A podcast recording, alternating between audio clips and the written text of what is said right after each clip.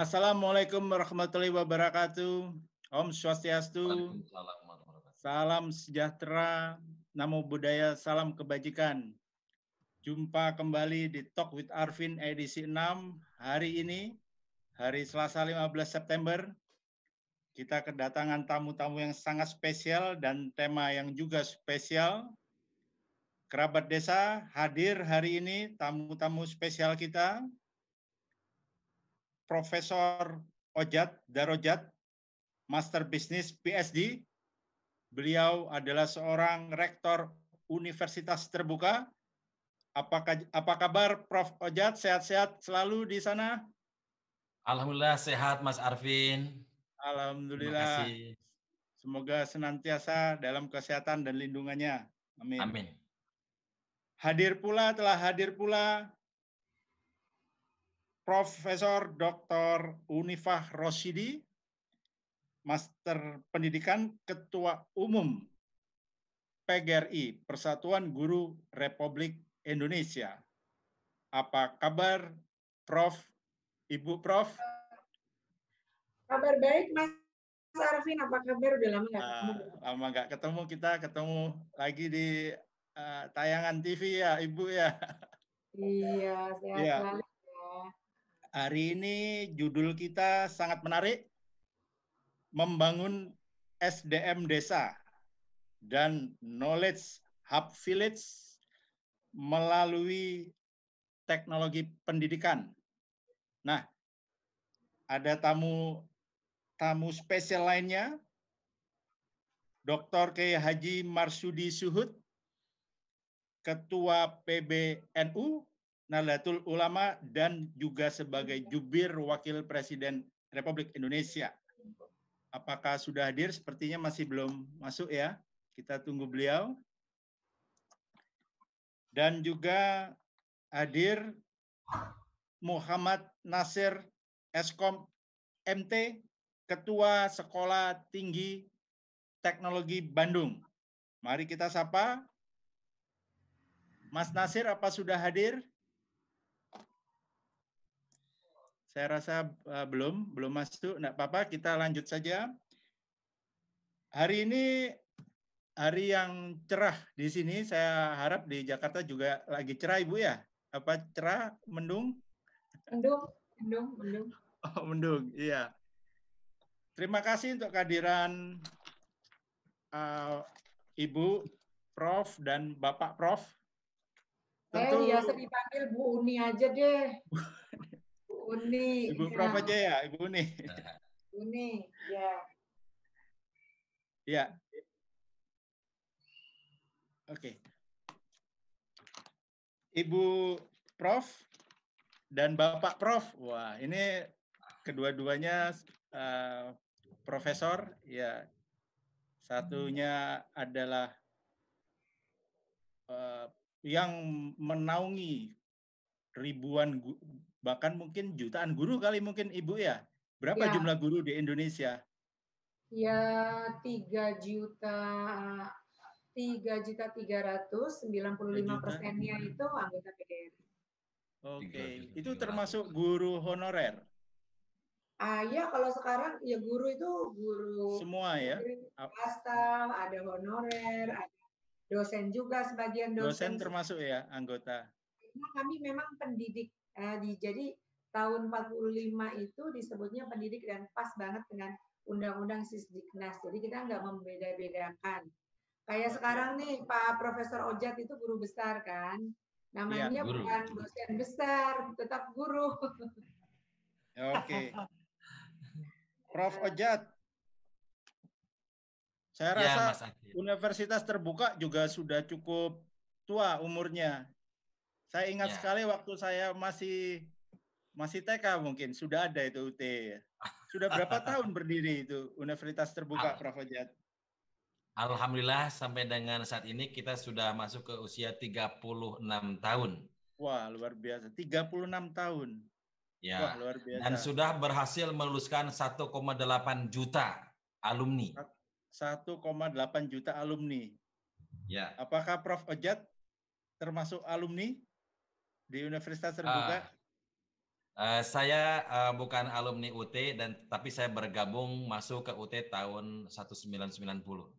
Oh, sejak 90 sampai ya. dengan ya. uh, sebagai Sekarang. rektor ya. Wah, luar biasa.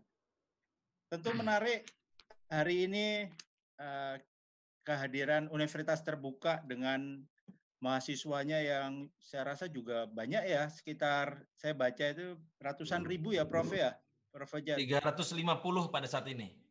Itu aktif semua, ribu. 350 ribu aktif. Aktif ya, tersebar oh, okay, di 34 provinsi dan di 42 negara.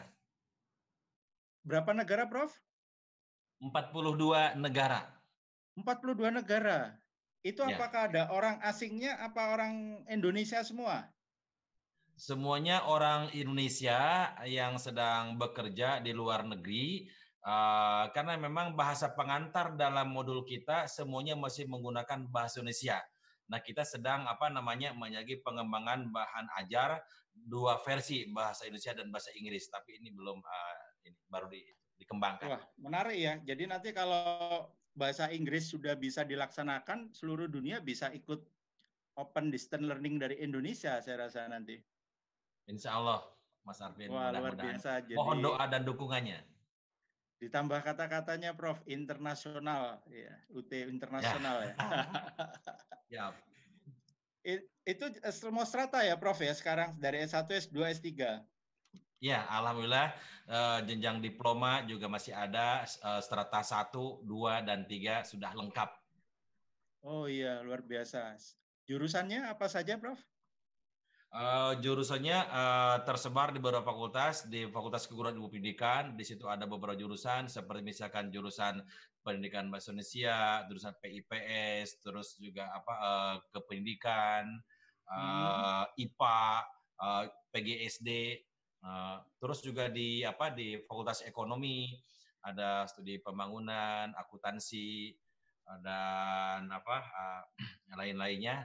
Divisi juga termasuk yang banyak ada ilmu hukum gitu ya, terus oh, sosiologi, administrasi negara dan sebagainya dan yang terakhir di FST Fakultas Sains dan Teknologi. Uh, okay, Jumlahnya cukup banyak dan program studinya sekitar 43 pada saat ini. Iya.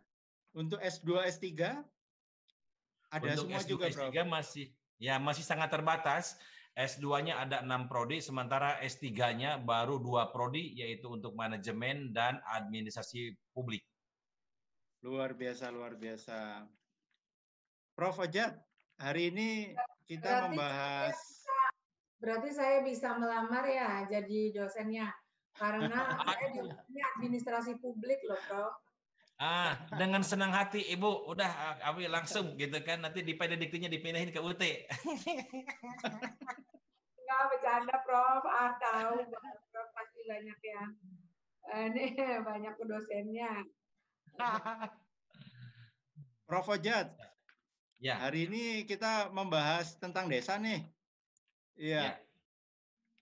Kan UT Universitas Terbuka ini pengalaman ODL ya, Open Distance Learning-nya kan sudah sangat sangat mumpuni ya, sudah sangat lama dan yeah. sudah sangat teruji apalagi dengan mahasiswanya yang sedemikian banyak 300 ribu dan saya rasa juga tuitionnya uh, uang kuliahnya juga sangat sangat terjangkau ya dan juga uh, universitas negeri apalagi ya yeah. dan tentu kalau kita berbicara tentang pengembangan uh, desa yang maju karena kita kan harus bangkit juga dari desa jumlah desa di Indonesia kan cukup masif 79 ribu hampir 80 ya. ribu dan eh, uh, 30 ribu mungkin masih desa tertinggal dibutuhkan uh, pengembangan yang sustainable development pastinya ya yang sang, yang sangat uh,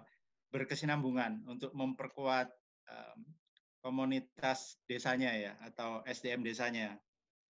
Nah, apakah yang menjadi challenge jika open distance learning yang sudah dikembangkan sekian lama uh, oleh universitas terbuka ini diterapkan di uh, rural area ya, di seperti yeah. di desa kebanyakan desa karena kebanyakan desa-desa di Indonesia kan uh, internet connectionnya juga masih uh, belum coverage semua, Prof.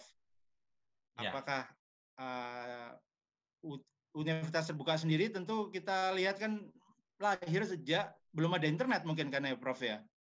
Betul.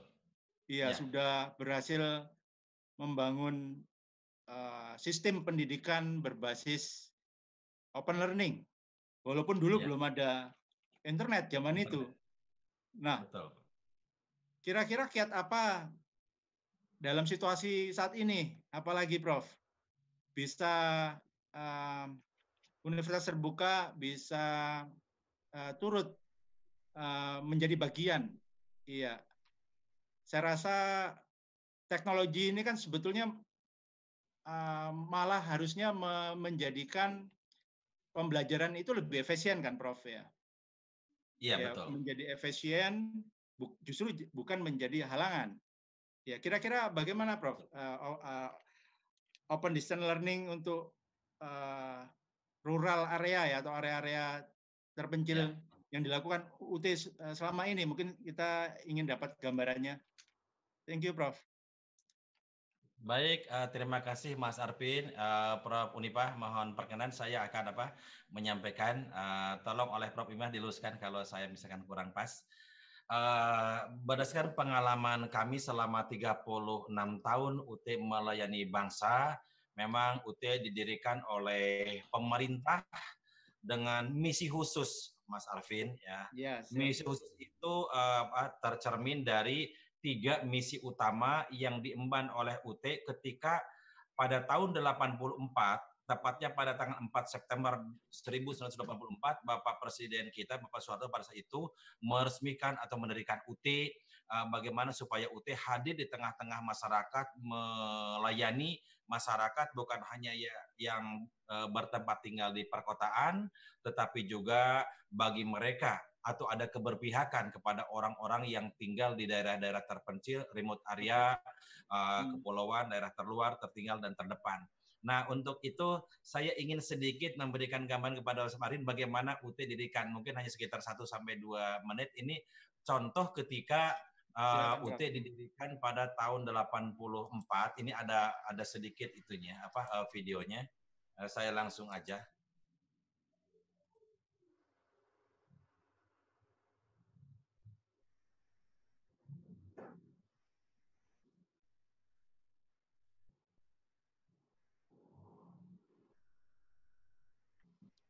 Suaranya, suaranya.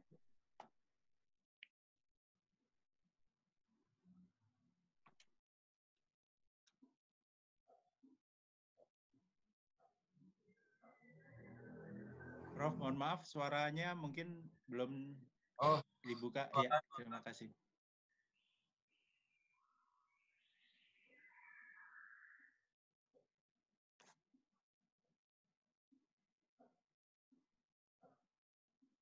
Uh, uh, uh, nah, it, tapi itu ingin memberikan gambaran saja tentang apa uh, pembukaan UT oleh Bapak Presiden pada saat itu dimaksudkan untuk tiga hal. Yang pertama, pemerataan akses pendidikan tinggi bagi seluruh warga masyarakat. Tidak boleh di negeri ini, di Indonesia, ada orang-orang yang tidak punya kesempatan untuk mendapatkan akses pendidikan tinggi, uh, termasuk bagi mereka yang hidup di daerah-daerah terpencil. Nah, untuk itulah maka UT harus mengimplementasikan biaya yang sangat terjangkau dari biayanya, secara ekonomis dapat terjangkau. Terus yang berikutnya juga secara geografis UT juga harus hadir di mana pun mereka berada. Uh, terus secara demografis UT harus punya kemampuan menampung mahasiswa dalam jumlah yang sangat tinggi.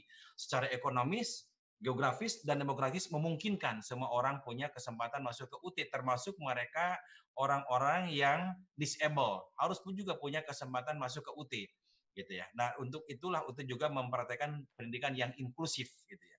Uh, itulah misi utama UT. Yang misi yang keduanya itu adalah memberikan kesempatan kepada orang-orang yang sudah bekerja untuk meningkatkan kompetensinya melalui kualifikasi uh, jenjang pendidikannya misalnya yang sudah S1 ingin ke S2, yang sudah S2 ingin ke S3 dan seterusnya seperti itu. Dan yang ketiganya adalah misalnya itu uh, meningkatkan daya tampung perguruan tinggi pada tahun 84 waktu itu hanya ada 44 PTN. Okay. Nah, OUT lahir sebagai PTN yang ke-45. Nah, pada saat itu terjadi kenaikan jumlah lulusan SLT yang sangat uh, besar sehingga dibutuhkan uh, suatu PTN yang uh, mampu meningkatkan daya tampung yang besar gitu kan pada saat itu.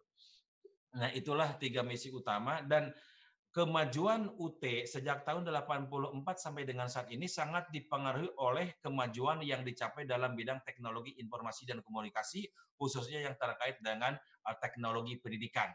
Nah, oleh karena itu, maka uh, ketika awal UT didirikan, betul seperti yang disampaikan oleh Mas Arvin, bahwa UT itu masih sangat tradisional, di iya. mana yeah. komunikasi akademik, uh, interaksi akademik dengan mahasiswa masih dilakukan secara konvensional, surat menyurat melalui kantor pos, surat itu kadang sampai, kadang tidak sampai, walaupun sampai iya. kadang-kadang yeah. suratnya bisa sampai seminggu, dua minggu, sebulan, dan seterusnya. Tapi seiring dengan kemajuan teknologi terutama pada tahun 90-an, tepatnya pada tahun 95 hmm.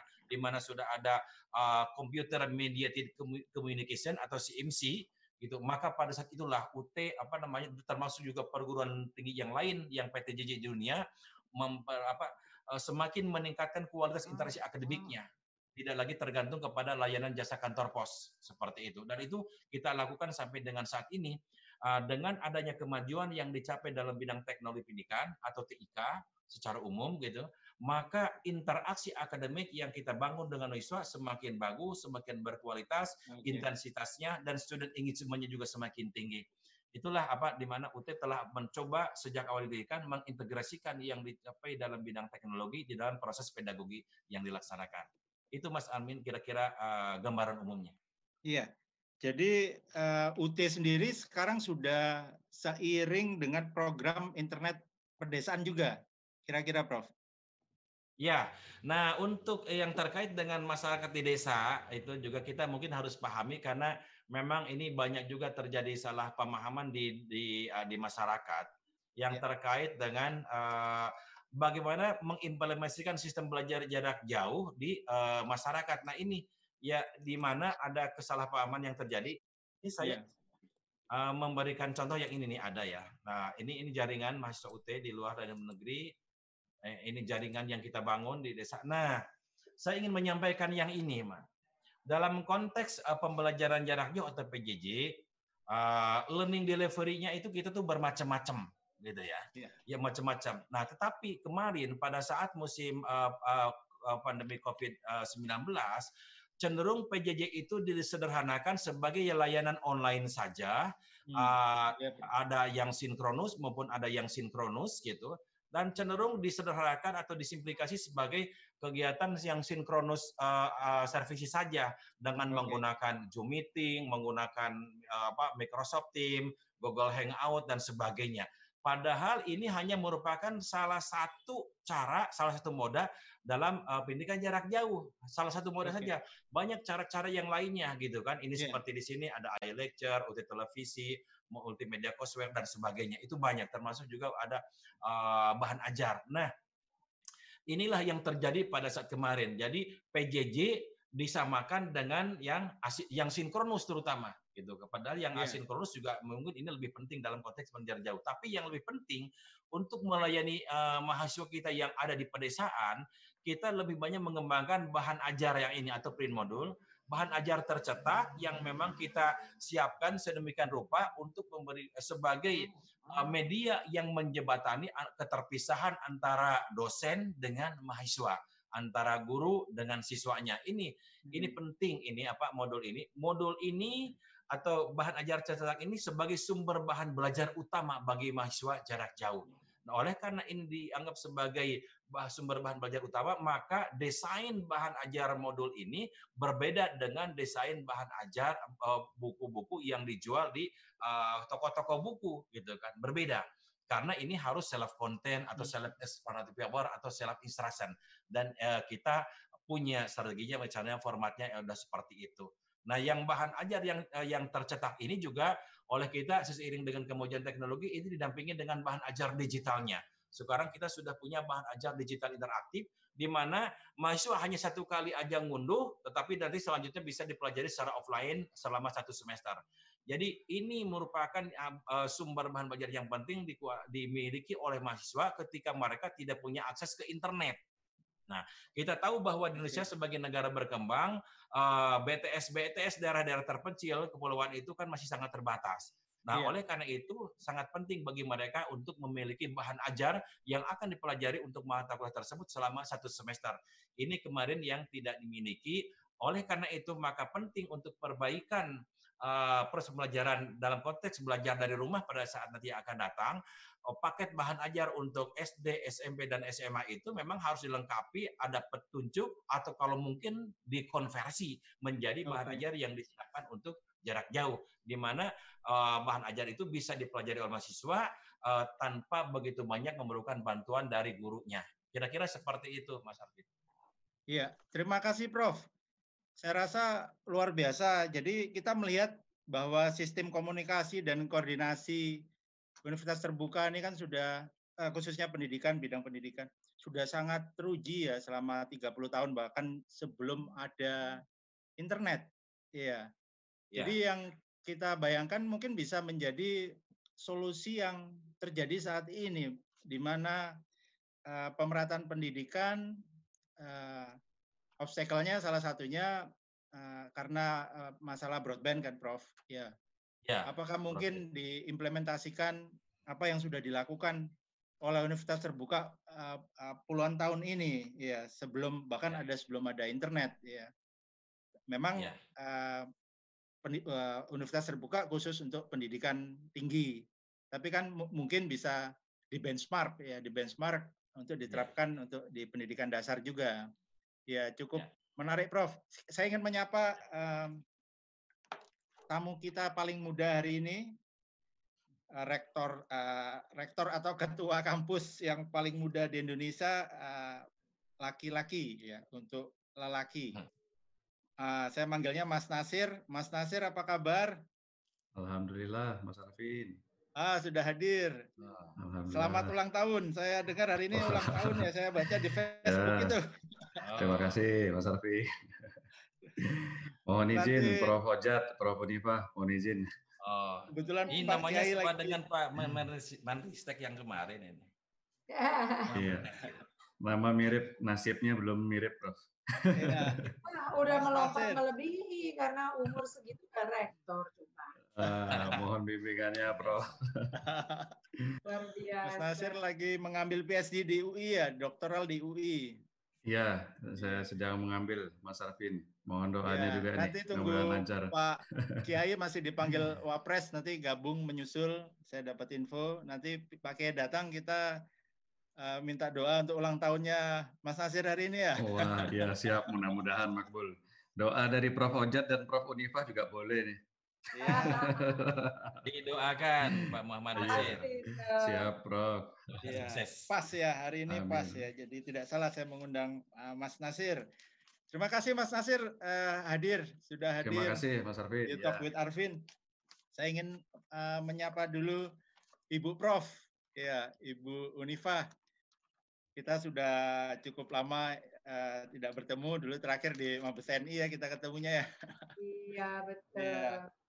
Ibu um, mengenai situasi yang terjadi saat ini, ya saya melihat uh, karena saya mengalami saya ada anak-anak juga kan anak saya masih ada yang SD ada yang SMP ya SMA dan baru masuk kampus lengkap jadi anak saya semua level ada semua gitu kan. Nah, tapi saya melihat dari kondisi yang terjadi saat ini itu justru ada uh, interaksi yang lebih dekat antara guru dan murid. Ya, yang saya lihat seperti itu, yang tadinya mungkin di sekolah uh, waktu bertanyanya lebih terbatas, sekarang justru sebaliknya. Apa waktu bertanyanya itu lebih per, per, apa ya personal lebih personal dan interaksi itu lebih dekat akhirnya. Uh, uh, situasi yang terjadi saat ini. Apakah betul kira-kira itu? Uh, apa uh, pendapat saya kira-kira terima kasih Mas Arvin ketemu lagi ya.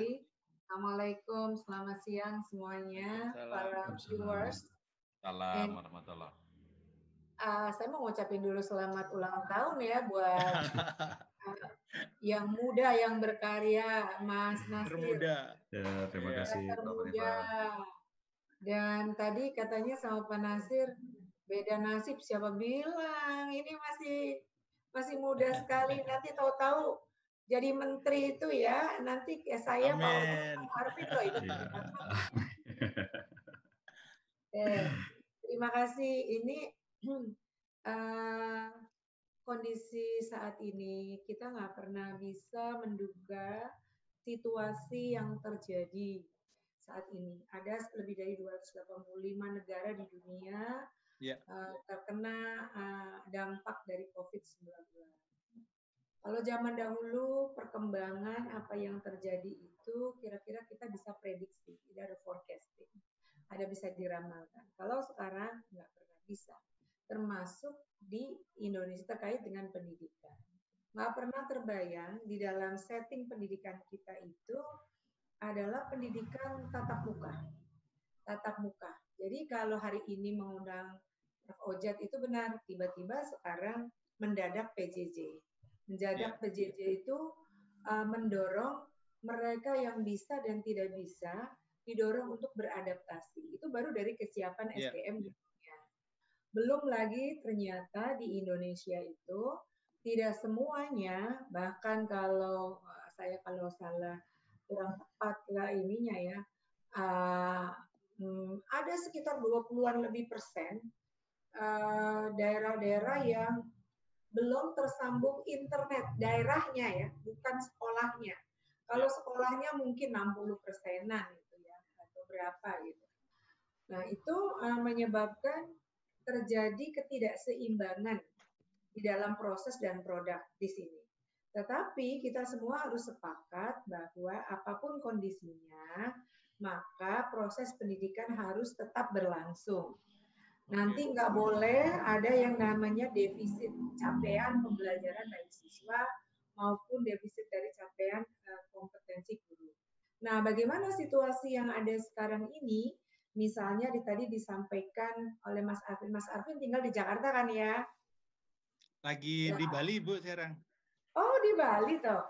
Kalau di Bali sih ya nggak aneh, Mas itu di mana sambungan uh, internetnya bisa tersambung, kesadaran orang tuanya juga sangat tinggi. Nah, ini situasinya sangat fluktuatif, sangat bervariasi ya. di, di seluruh yeah. Indonesia. Kalau yang sekarang uh, keluhannya banyak sekali siswa yang tidak memiliki gadget untuk bisa berkomunikasi, ber, um, memastikan bahwa proses berlang, proses pendidikan dapat berlangsung. Makanya ada namanya guru kunjung. Nah, guru-guru ini berkunjung sampai ke eh, daerah-daerah ke sekolah meskipun di daerah sedang BDR. Kenapa? Rasa keterpanggilan guru itu kadang-kadang uh, apa namanya melawan uh, apa uh, resiko yang ada.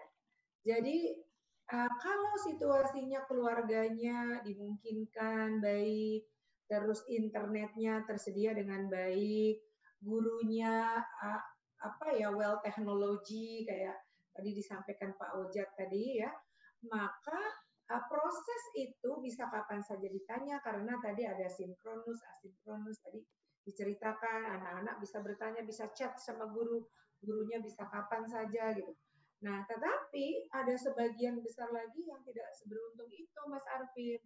Karena itu PGRI mendorong kepada pemerintah kemarin, sudahlah uangnya nggak usah dibagi-bagi ke POP, tapi dibagi saja nih kepada ya pulsa internet. Namun demikian juga mungkin tidak mudah membagi, memilih, dan lain sebagainya. Nah, guru juga ada guru honorer yang harus diperhatikan. Jadi situasi itu sangat berbeda-beda antara satu daerah daerah lain. Saya amat bersyukur mendengar apa yang Mas Arvin tadi ceritakan. Bagaimana saya percaya Mas Arvin sama eh, Mbak eh, Mbak Mbak Mbak siapa tuh ya? Mbak Indah, Indah itu. Ya, ya. Mbak Indah yang cantik itu uh, adalah dua dua uh, pasangan yang betul-betul menyadari pendampingan orang tua pada anaknya, bisa ngechat kapan saja kepada gurunya, Dengan demikian uh, sebenarnya eh, pendidikan karakter juga rasa tanggung jawab, disiplin bisa ditanamkan. Di bagian yang lain tidak seberuntung itu. Karena itu melalui TV Desa ini semoga sih, semoganya nih Pak Mas Arvin. Iya. Banyak kayak uh, Mas Nasir gitu ya, kayak Pak Ojat, kayak para para orang-orang yang mempunyai akses kemampuan gitu, membantu WiFi di desa-desa sehingga anak-anak bisa didekatkan dan, dan termasuk gadget yang yang bekas tetapi bisa dimanfaatkan, dirapikan, dibersihkan, di, dikelola dengan baik itu untuk memperluas akses pendidikan. Gitu Mas Arvin. Ya. Terima kasih Ibu Prof. Wah, Ibu Prof. Uh, Indonesia sudah 75 tahun merdeka. Tapi hingga saat ini kita masih memiliki problematika pemerataan pendidikan. Ya. Nah, uh, salah satunya disebabkan oleh uh, mungkin uh, tadi uh, Ibu Prof sampaikan masalah ICT ya, ICT uh, tentang merat, belum meratanya uh, jaringan internet. Ya. Padahal uh, kalau saya lihat sebetulnya semestinya dengan semakin uh, tumbuhnya jejaring internet, ya anak-anak yang putus sekolah ini semestinya semakin sedikit karena sebetulnya teknologi ICT itu akan uh, mem membuat murah kos belajar kan ibu. Yeah. Jadi uh, semestinya uh, harus kita galakkan. Ya betul tadi ibu uh, peningkatan uh, infrastruktur uh, broadband tadi yang otomatis akan membuat uh, efisiensi kos ibu ya, ibu efisiensi kos uh, pendidikan dan uh, semakin sedikit anak-anak putus sekolah semestinya apa uh, uh, bukan berbanding terbalik tapi justru harusnya uh, paralel. Nah, uh, yang saya uh, peroleh data dari Komnas uh, Komnas uh, Perlindungan Anak bahwa jumlah anak-anak putus sekolah di Indonesia itu uh, luar biasa uh, juga ya jumlahnya ya. Nah, apakah ini uh, bisa di, uh, bisa menjadi solusi? Uh, hari ini kita bicara teknologi pendidikan, salah satunya e-learning. Apakah e-learning uh, ini bisa menjadi solusi untuk anak-anak putus sekolah tersebut? Dan kita tahu kita kan ini Bu negeri Udik, tapi maksudnya bukan orang Udik. Udik ini kan desa sebetulnya sama ya. Kita ini negeri uh, Eh, negeri pedesaan sebetulnya. Nah, kita juga banyak di sini orang udik juga orang desa kan kita semua juga bagiannya gitu. Nah, mungkin dengan uh, percepatan uh, teknologi pendidikan salah satunya e-learning ini apakah memungkinkan nanti uh, akan membantu uh, jumlah anak putus sekolah itu uh, kita kurangi kira-kira Ibu Prof. Ya, terima kasih sebenarnya ada uh, Pak Ojat nih uh, dekat banget dengan. Iya, Prof jadi, Ojat. Uh, uh, nanti uh, jadi gini, uh, sebenarnya uh, ada perubahan paradigma belajar saat ini. Perubahan paradigma belajar itu mendorong anak-anak belajar secara mandiri. Yeah. Gitu, mendorong, mendorong, uh, jadi dia terus belajar sepanjang hayatnya.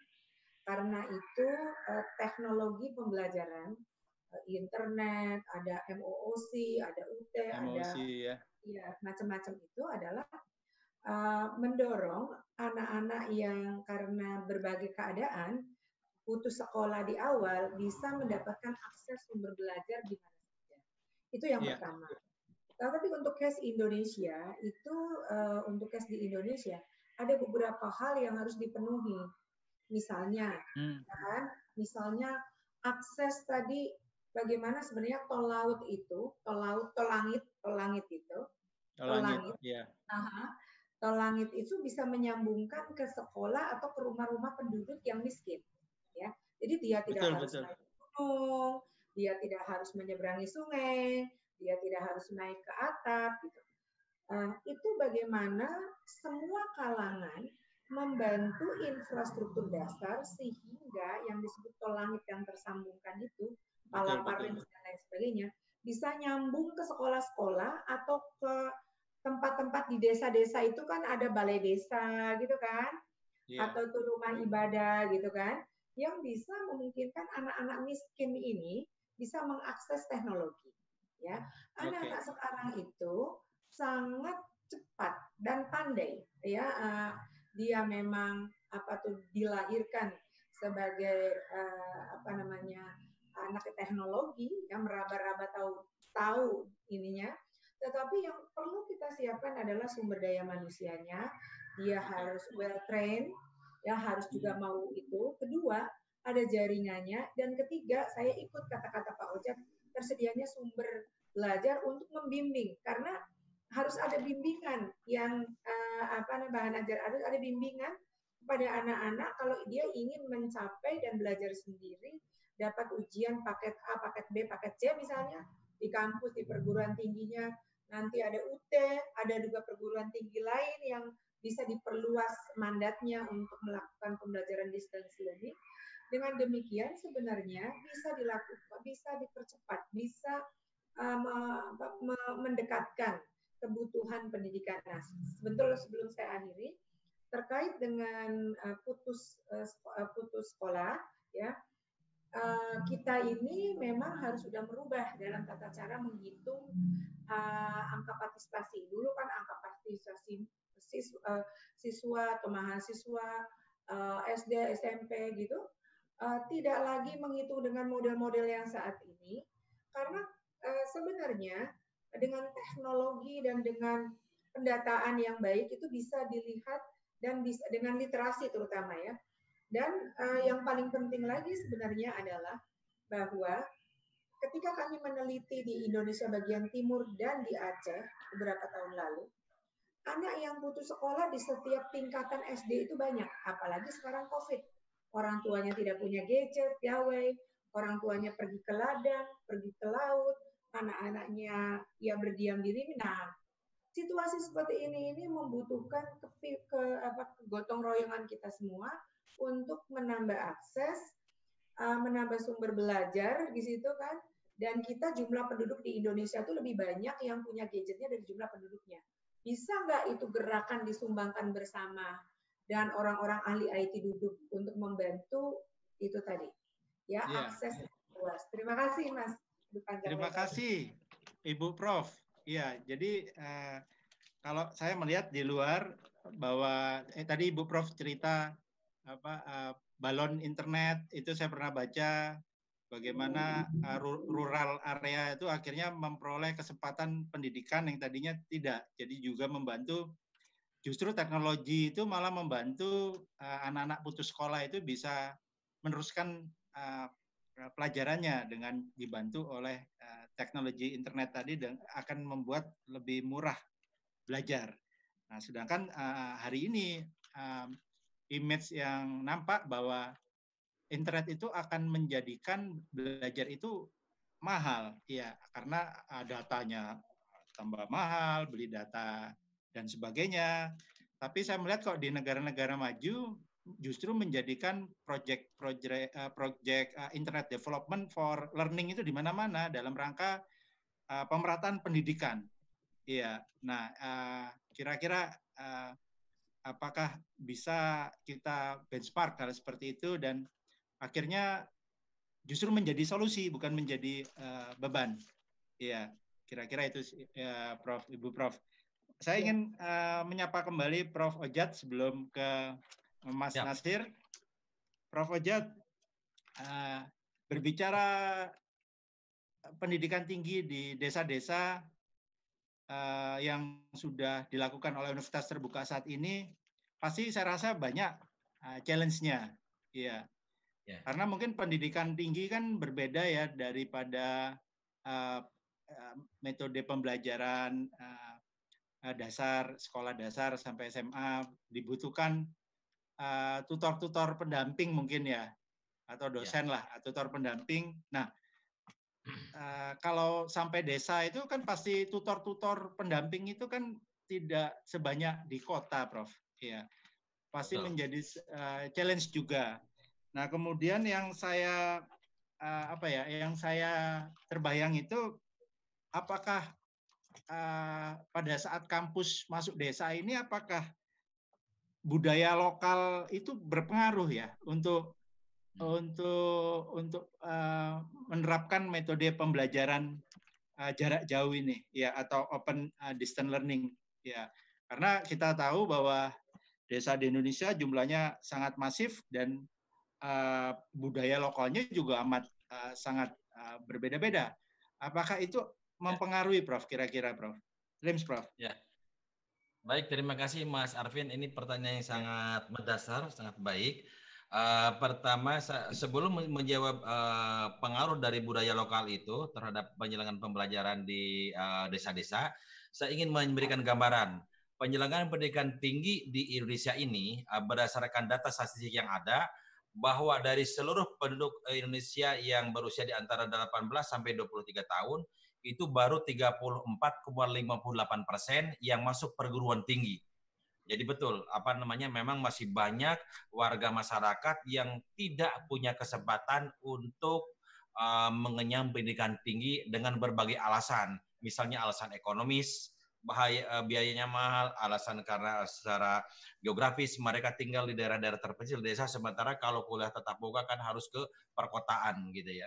Dan juga ya. mungkin alasan-alasan yang lainnya seperti komitmen-komitmen sosial di mana mereka telah bekerja sulit gitu kan untuk meneruskan ke perguruan tinggi konvensional macam-macam alasan. Jadi memang ini masih sangat kecil, baru 34,58 persen. Artinya kalau dibulatkan masih ada 65 persen warga Indonesia gitu kan yang tidak punya kesempatan masuk ke perguruan tinggi. Nah, saya kira ini harus berupaya kita bagaimana caranya supaya APK pendidikan tinggi ini bisa meningkat karena ini jauh ketinggalan dibandingkan dengan Malaysia, dengan Thailand, apalagi Singapura dan Korea. Nah, uh, terkait dengan penyelenggaraan pendidikan jarak jauh uh, dikaitkan dengan budaya lokal di setiap daerah dari 514 kabupaten kota uh, Mas Arvin UT sekarang sudah hadir di 511 511 okay. kabupaten kota gitu kan mahasiswa UT tersebar yeah. di sana jadi tinggal tiga lagi yang belum ada itu tapi karena tiga itu juga yang pertama memang sosial unrestnya sangat tinggi jadi terkait dengan masalah keselamatan kalau orang-orang UT di cabang-cabang mensosikan UT ke daerah-daerah yang apa uh, apa namanya uh, tingkat keamanannya kurang gitu kan gitu. Jadi uh, uh, ini yang tiga kabupaten terutama di daerah uh, Irian Jaya. Nah itu memang belum, tapi uh, mudah-mudahan ke depan seiring dengan situasi yang semakin kondusif, maka tiga kabupaten konsisten itu juga dapat kita jangkau sehingga nanti seluruh masyarakat UT hadir di lima 514 kabupaten kota tersebut. Nah, memang uh, budaya lokal itu sangat berpengaruh, sangat ya. berpengaruh dalam penyelenggaraan uh, pendidikan kita, di mana ya. kita berusaha untuk menghadirkan para pendamping. Mereka itu kan di samping ada bahan ajar yang kita siapkan, bahan ajar yang kita siapkan itu kan akan disiapkan secara nasional, maka bahan ajar yang dikembangkan oleh UT bukan hanya uh, melibatkan konten ekspor yang ada di Jawa, tetapi juga konten-konten expert uh, yang ada di luar Jawa. Sebab pernah kejadian begini, apa namanya, ketika kita hanya menghadirkan penulis bahan ajar kita atau orang dari Jawa saja, uh, cenderung kan uh, konteks kultur budaya itu juga masuk sebagai contoh. Nah, jadi apa namanya ketika ini gitu kan masuk ke dalam bahan ajar kita gitu dan ternyata ini tidak begitu familiar dengan orang-orang misalkan yang ada di puncak Jawijaya ini menjadi masalah tidak paham mereka gitu kan dengan apa namanya cara bagaimana orang Jawa menuangkan gagasan pikirannya itu di dalam bahan ajar. Jadi memang bahan ajar kita juga selalu mendapatkan masukan-masukan dari mahasiswa untuk apa uh, supaya konteks lokalnya juga uh, masuk. Nah, uh, terutama dalam konteks uh, tutornya. Tutornya itu oleh kita memang disiapkan, dibekali, dilatih agar uh, uh, dosen-dosen di perguruan tinggi lokal yang akan di, kita hire sebagai tutor UT di daerah itu paham bagaimana peran dan fungsinya sebagai tutor. Kalau memberdayakan orang-orang yang ada di perguruan tinggi lokal tersebut kan mereka lebih paham dengan situasi konteks kulturnya. Jadi supaya uh, ketika nanti ada mahasiswa yang mengalami masalah dalam memahami bahan ajar, maka di situ uh, tutor akan tampil uh, memberikan bantuan kepada mahasiswa atau sekelompok mahasiswa yang ada di uh, Pokjar tersebut uh, itu. Jadi kegiatan tutorial itu digunakan sebagai kegiatan bagi mahasiswa untuk memahami ajar dengan meminta bantuan tutor. Jadi bukan kuliah seperti biasa yang ada di tatap muka. Nah, konteks lokal juga berpengaruh di situ uh, terkait dengan penggunaan uh, kit-kit praktikum yang uh, apa uh, mungkin tidak bisa disiapkan di uh, apa namanya uh, secara seragam. Jadi kita memanfaatkan kit-kit uh, praktikum yang memang tersedia di uh, tempat yang bersangkutan. Jadi dalam konteks ini uh, kita berusaha untuk mengembangkan alat-alat praktek dan praktikum yang memungkinkan gitu kan ya. bisa diakses uh, oleh masyarakat atau budaya lokal tersebut. Ini uh, uh, sangat penting supaya nanti uh, pemahaman terhadap uh, konsep teori yang ada dalam modul itu disupport atau didukung oleh kegiatan praktik dan praktikum yang disesuaikan dengan kondisi tempat masing-masing. Nah, makanya uh, UT itu tidak mengembangkan alat-alat praktikum yang canggih, yang modern-modern, tetapi memang oleh kita disesuaikan kitnya itu. Kitnya disesuaikan dengan uh, ketersediaan, kemungkinan ketersediaan di uh, masing-masing kelompok belajar. Karena memang UT itu gitu kan, uh, apa namanya, mahasiswanya kan tersebar di kabupaten-kabupaten, bahkan sebagian mereka dari desa-desa, ya apa, uh, kita harus uh, melihat kemungkinan ketersediaan uh, bahan atau alat-alat pendukung untuk uh, kegiatan uh, pendukung kegiatan pembelajaran uh, di daerah masing-masing. Nah, berikutnya terkait dengan apa uh, tek, uh, ketersediaan dukungan uh, atau support teknologi untuk kegiatan pembelajaran jarak jauh, kita tahu memang ada kendala yang paling menonjol itu di daerah itu adalah yang pertama memang dari sisi base uh, transceiver stationnya atau BTS Eh, memang di sini harusnya pemerintah yang hadir gitu kan, yang lembaga non profit milik pemerintah, BUMN milik pemerintah harus hadir di sana. Karena kalau lembaga-lembaga uh, pendiri BTS yang profit oriented, saya kira mungkin sukar bagi mereka untuk uh, masuk ke sana. Jadi memang ya. ini kewajiban kita, pemerintah harus hadir di sana memberikan BTS-BTS yang memungkinkan masyarakat di daerah-daerah pinggir itu memiliki akses ke jaringan. Nah, tapi uh, berikutnya juga bukan masalah pendirian BTS aja gitu, tapi juga terkait dengan kualitas broadbandnya. Nah, kualitas broadband itu memang di kita itu masih belum bagus, bukan hanya di daerah-daerah uh, apa uh, remote area, tapi di urban area juga boleh dikatakan ini masih menjadi masalah di kita. Nah, itu adalah kendala yang paling menonjol dari apa uh, upaya kita seperti UT untuk mengintegrasikan teknologi dalam proses belajar mengajar bagi mahasiswa UT yang ada di daerah.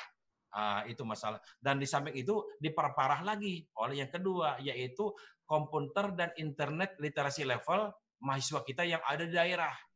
Itu itu memang uh, oleh kita harus diedukasi terlebih dahulu.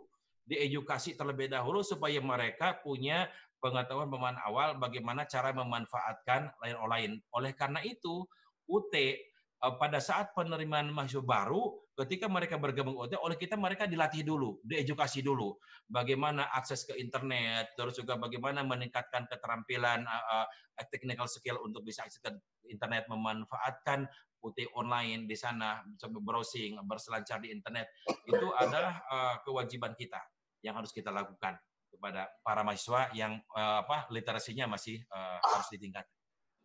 Terima kasih, Mas Ben. Terima kasih, Prof. Ojat. Ya, menarik. Jadi kalau kita uh, kalau di kota kan kita berbicara ada smart city, iya. Nah, bagaimana kita bisa membangun juga uh, smart village atau smart rural ya melalui pendekatan ekosistem. Termasuk di dalam ekosistem itu uh, harus adanya uh, pendidikan tinggi, ya karena ya. akan membangun smart sebuah smart village. Jika Indonesia memiliki banyak smart village, maka bangkitlah eh, Indonesia menjadi negara yang maju. Kita sangat bersyukur kita memiliki uh, universitas terbuka yang sudah uh, banyak masuk ke desa-desa.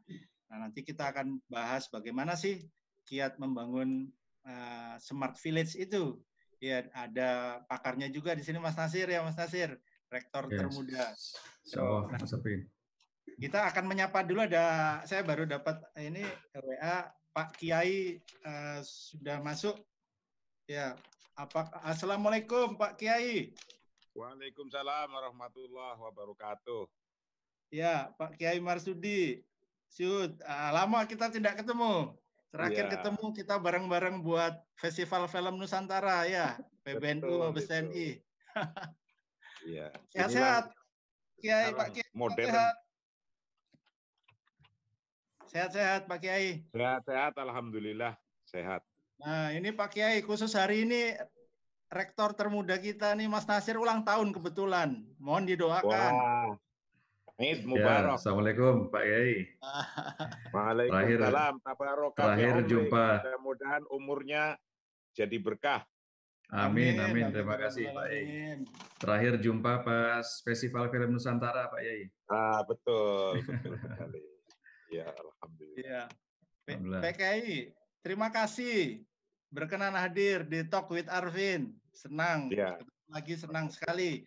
Hari ini kita membahas membangun SDM desa dan knowledge hub village melalui uh, teknologi pendidikan yang saya ketahui bahwa bahwa NU itu adalah uh, lokomotif pembaruan pendidikan jauh sebelum Indonesia merdeka. Ya, mungkin kalau saya salah mohon dikoreksi Pak Kiai. Ya, ada di NU uh, uh, Nalatul Watan ya Pak Kiai ya, kesadaran politik. Yeah. Mungkin saya uh, menyebutnya uh, edukasi politik ya Pak Kiai ya. Ya, ya. Nah, ya. tapi hari ini juga dan uh, Natlatul Tujar kesadaran ekonomi ya. Tapi hari ini oh. yang kita bahas adalah taswirul afkar atau yeah. budaya berpikir ya.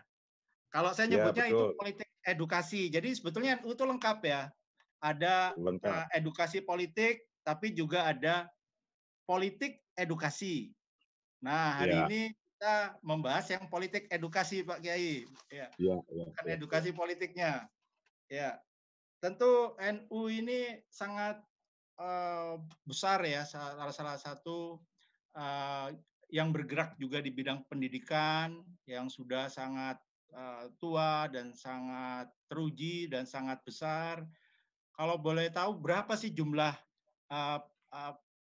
pesantren hingga madrasah hingga perguruan tinggi, bahkan mungkin taman kanak-kanak juga ada itu kan.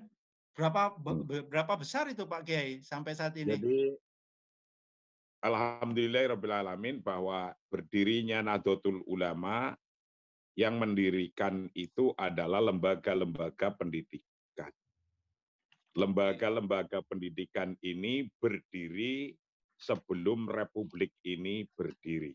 Ya lembaga-lembaga pendidikan ini bernama pondok pesantren. Kemudian kiai-kiai pondok pesantrennya mendirikan sebuah organisasi namanya Nahdlatul Ulama. Ya. Nahdlatul Ulama kemudian mendirikan Republik Indonesia. Jadi ya. Republik Indonesia ini cucu daripada pondok pesantren. Pondok ya. pesantren mendirikan organisasi-organisasi ikut mendirikan negara Republik Indonesia ini dengan seluruh perangkat dan sistemnya. Dari model pendidikan yang berdiri sebelum Republik ini ada, itu namanya pondok pesantren. Pondok ya. pesantren ini memang sudah namanya saja sudah nama asimilasi dari dengan desa daerah, ya, betul, betul. pondok itu sudah masuk pada tataran bahasa yang memang dijangkau oleh masyarakat, dekat dengan masyarakat, pondok, tempat untuk mondok, itu kan? Ya, ya. Nah, pondok atau dalam bahasa Arabnya funduk. Funduk, funduk. itu modernnya hotel. Hotel itu tempat, yaitu tempat untuk okay. pendidikan orang Jawa, orang kampung, orang desa lebih mudah mengatakan kata pondok. Alhamdulillah, pondok ini terus berkembang, tidak pernah berhenti. Coba kita membayangkan sekarang, ada dua tokoh yang gurunya sama, belajarnya dulu sama dengan satu guru tapi dalam menentukan target market dakwah itu dibedakan dalam positioning dakwahnya. Ya. Ketika orang NU memutuskan positioning dakwahnya dengan diferensiasi yang sedikit, bukan yang usul, tapi diferensiasi yang furuk, yang sifatnya bukan pondasi utama. Memulai pendidikannya dari desa ke kota. Dari desa ke kota dan berupa pondok pesantren. Itulah kiai-kiai NU. Nah, satunya lagi berangkat dari kota ke desa. Berupa sekolah-sekolah. Itulah Muhammadiyah. Nah, pendiri NU dan Muhammadiyah itu dari pesantren yang ya. Sepertinya terputus Pak Kiai. Ya, pemirsa kerabat desa, mohon maaf sepertinya masalah kenal Pak Kiai apakah uh, apakah mendengarkan suara saya? berupa sekolah. Oke. Okay. Ya. Hasilnya hari ini, ini hasilnya mm-hmm. orang senusantara se-Indonesia ini yang dari desa ke yang dari desa ke kota sudah sampai kota. Yang dari kota ke desa sudah sampai desa. Oke, okay. bedanya ya. sedikit. Ya, yeah, bedanya yeah, yeah. sedikit yang dari desa ke kota pondok sekarang punya sekolah semua. Pondoknya punya sekolah semua. Iya. Yang dari de, yang dari kota ke desa uh, belum banyak pondoknya, tapi punya juga sekitar seratusan. Nah, oh, jumlah pesantren ya, jumlah pesantren yang ada di bawah naungan NU itu 24.664. 24.664. Wah, luar biasa. Dan itu ada sekolahannya di dalamnya. Jikapun tidak ada sekolah formalnya, itu eh, pondok pesantren kayak Lirboyo, kayak pesantren hmm. uh, di Jawa Timur yang tidak ada madrasahnya, mereka tetap ikut sekolah sesuai standar pemerintah, diakui ijazahnya oleh pemerintah. Oke. Nah, sehingga mereka bisa meneruskan ke S1, S2, S3, semuanya sekarang sudah bisa begitu semua. Walaupun hanya mesantren eh, di eh, sebuah lembaga yang tidak ada sekolahan formal sekolahan formal, tapi di pondok itu sesungguhnya sudah jadi formal. Okay. 24.664. Itu pesantrennya. Dikdasmennya, dikdasmennya 45.000. Itu yang SD, SMP, SMA, MI, MTS, aliyah 45.000, gurunya 700-an ribu masih kurang. Okay. Nah, sekolah tinggi dan universitasnya ada 127. 127 sekolah tinggi dan universitas. Nah, dari total pendidikan yang ada di NU ini dibagi dua macam. Ada yang sifatnya franchise, Franchise. Franchise itu artinya sistem buku kurikulum itu disepakati bersama sehingga standarnya itu bisa dilihat. Nah itu pondok-pondok pesantren tuh. Tapi ada yang dikelola top down dari kepemilikannya juga itu adalah sekolahan-sekolahan madrasah-madrasah yang formal, Itu yang tadi saya bilang sekitar 45 ribu. Oke, Begitu oke. pula universitasnya. Nah, inilah sesungguhnya membangun SDM desa melalui teknologi pendidikan itu kita sudah awali dari sebelum ada republik ini. Luar biasa. Jadi walaupun walaupun mereka kelihatannya membaca kitab-kitab kuning, tapi di dalamnya juga pelajarannya ada tentang ekonomi, ada tentang kesehatan, di dalam kitab-kitab itu sendiri ada tentang psikologi, adalah maka perkembangannya hari ini orang mesantren yang salafiyah saja yang hanya kitab-kitab itu ketika sekarang sudah mulai diarahkan oh ini eh, anak senangnya psikologi, maka nanti bisa meneruskan di jurusan psikologi. Karena basic dari kitab-kitab itu ilmunya ada semua. Dan itu berangkatnya memang dari desa. Nah, ketika terjadi COVID-19 semacam ini, itu ada dua hal besar, yaitu at-taghyir nawani, dua hal perubahan besar ini. Yang pertama, at-taghyir ijbari dan at-taghyir al-ikhtiyari. Hmm. Adanya COVID ini memaksa orang mau berubah, ya tetap akan berubah. Mau tidak berubah, ya tetap berubah. Itulah namanya taghyir ijbari. Yeah. Oke. Okay. Nah, untuk mengatasi taghir ijbari di NU ini melakukan juga namanya taghir ikhtiari. Perubahan yang terstruktur dan terprogram. Perubahan yang terstruktur dan terprogram ini tentu ada yang sudah sesuai harapan dan masih banyak yang belum sesuai harapan. Maka di media-media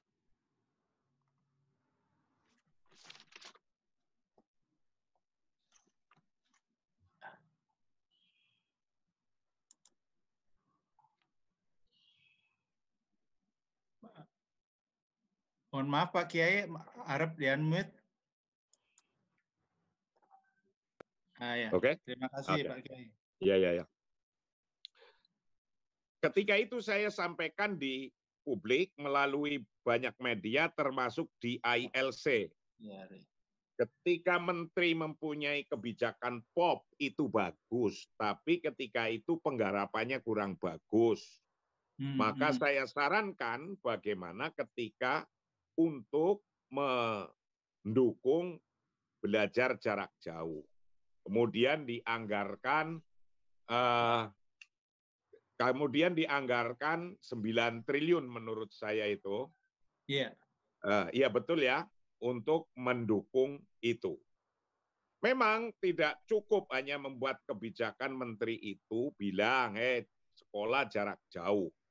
Tapi faktanya nyari sinyal aja nggak ketemu-ketemu di daerah seperti yeah, tadi yeah. yang disampaikan.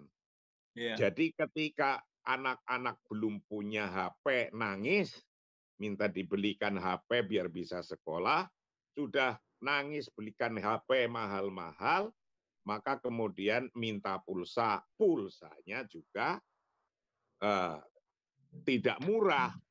Wis dapat pulsa, golek, mau beli sinyal nggak ada, mau beli sinyal. Nah, Nah ini ketika yang demikian maka kita mendorong terus-menerus karena COVID-19 ini memaksa ijbari, memaksa mau berubah ya tetap berubah, tidak berubah ya harus berubah. Harus berubah. Maka semuanya harus terpaksa berubah. Baik pesantren atau sekolah biasa. Nah, ketika mayoritas pondok pesantren itu ada di desa, dan ini perubahan nyata semacam ini memang ada dua macam. Ada yang sudah masuk karena itu di zona hijau, boleh masuk. Ada yang belum. Seperti pesantren saya, pesantren ekonomi di Jakarta. Yeah. Yang tidak pulang, baru memang sampai sekarang nggak pulang itu sudah berapa bulan itu anak itu nggak pulang. Yang pulang kan belum boleh ke sini. Nah, Oke. Okay. Yang pulang. Nah, akhirnya kita inisiatifi ngajinya pakai streaming. Absennya okay. pakai like. Iya. Yeah. Nah, jadi Bapak-bapak ini kalau mau ngaji sama saya, ternyata sekarang setelah pakai streaming terbuka, yang ngaji lebih banyak lagi daripada santri saya yang oh, iya. mengikuti. Iya. Luar biasa. Nah, saya setiap jam 6, Bapak-bapak boleh ngikuti itu lagi mengkaji kitab eh, kebijakan ekonomi Pancasila, ekonomi ketuhanan. Ini kitab ya. khusus yang jarang orang baca kitab ini dan menurut saya penting. Ini lagi saya baca dengan streaming di uh, setiap jam 6 pagi. Dan pengikutnya, pengikutnya sekarang ada kelebihannya. Non Muslim pun jadi bisa ikut ngaji orang pakai streaming. Oh iya. Di live juga di NU Channel dan selain di live di NU Channel juga di YouTube YouTube. Itu kelebihan terpak keterpaksaan membuat punya kelebihan advantages. Yeah. Padahal dari keterpaksaan itu. Nah, memang kekurangannya banyak itu tadi yang diceritakan oleh sebelumnya di desa-desa yeah. itu. Lalu untuk menutupi kekurangan ini apa yang dilakukan?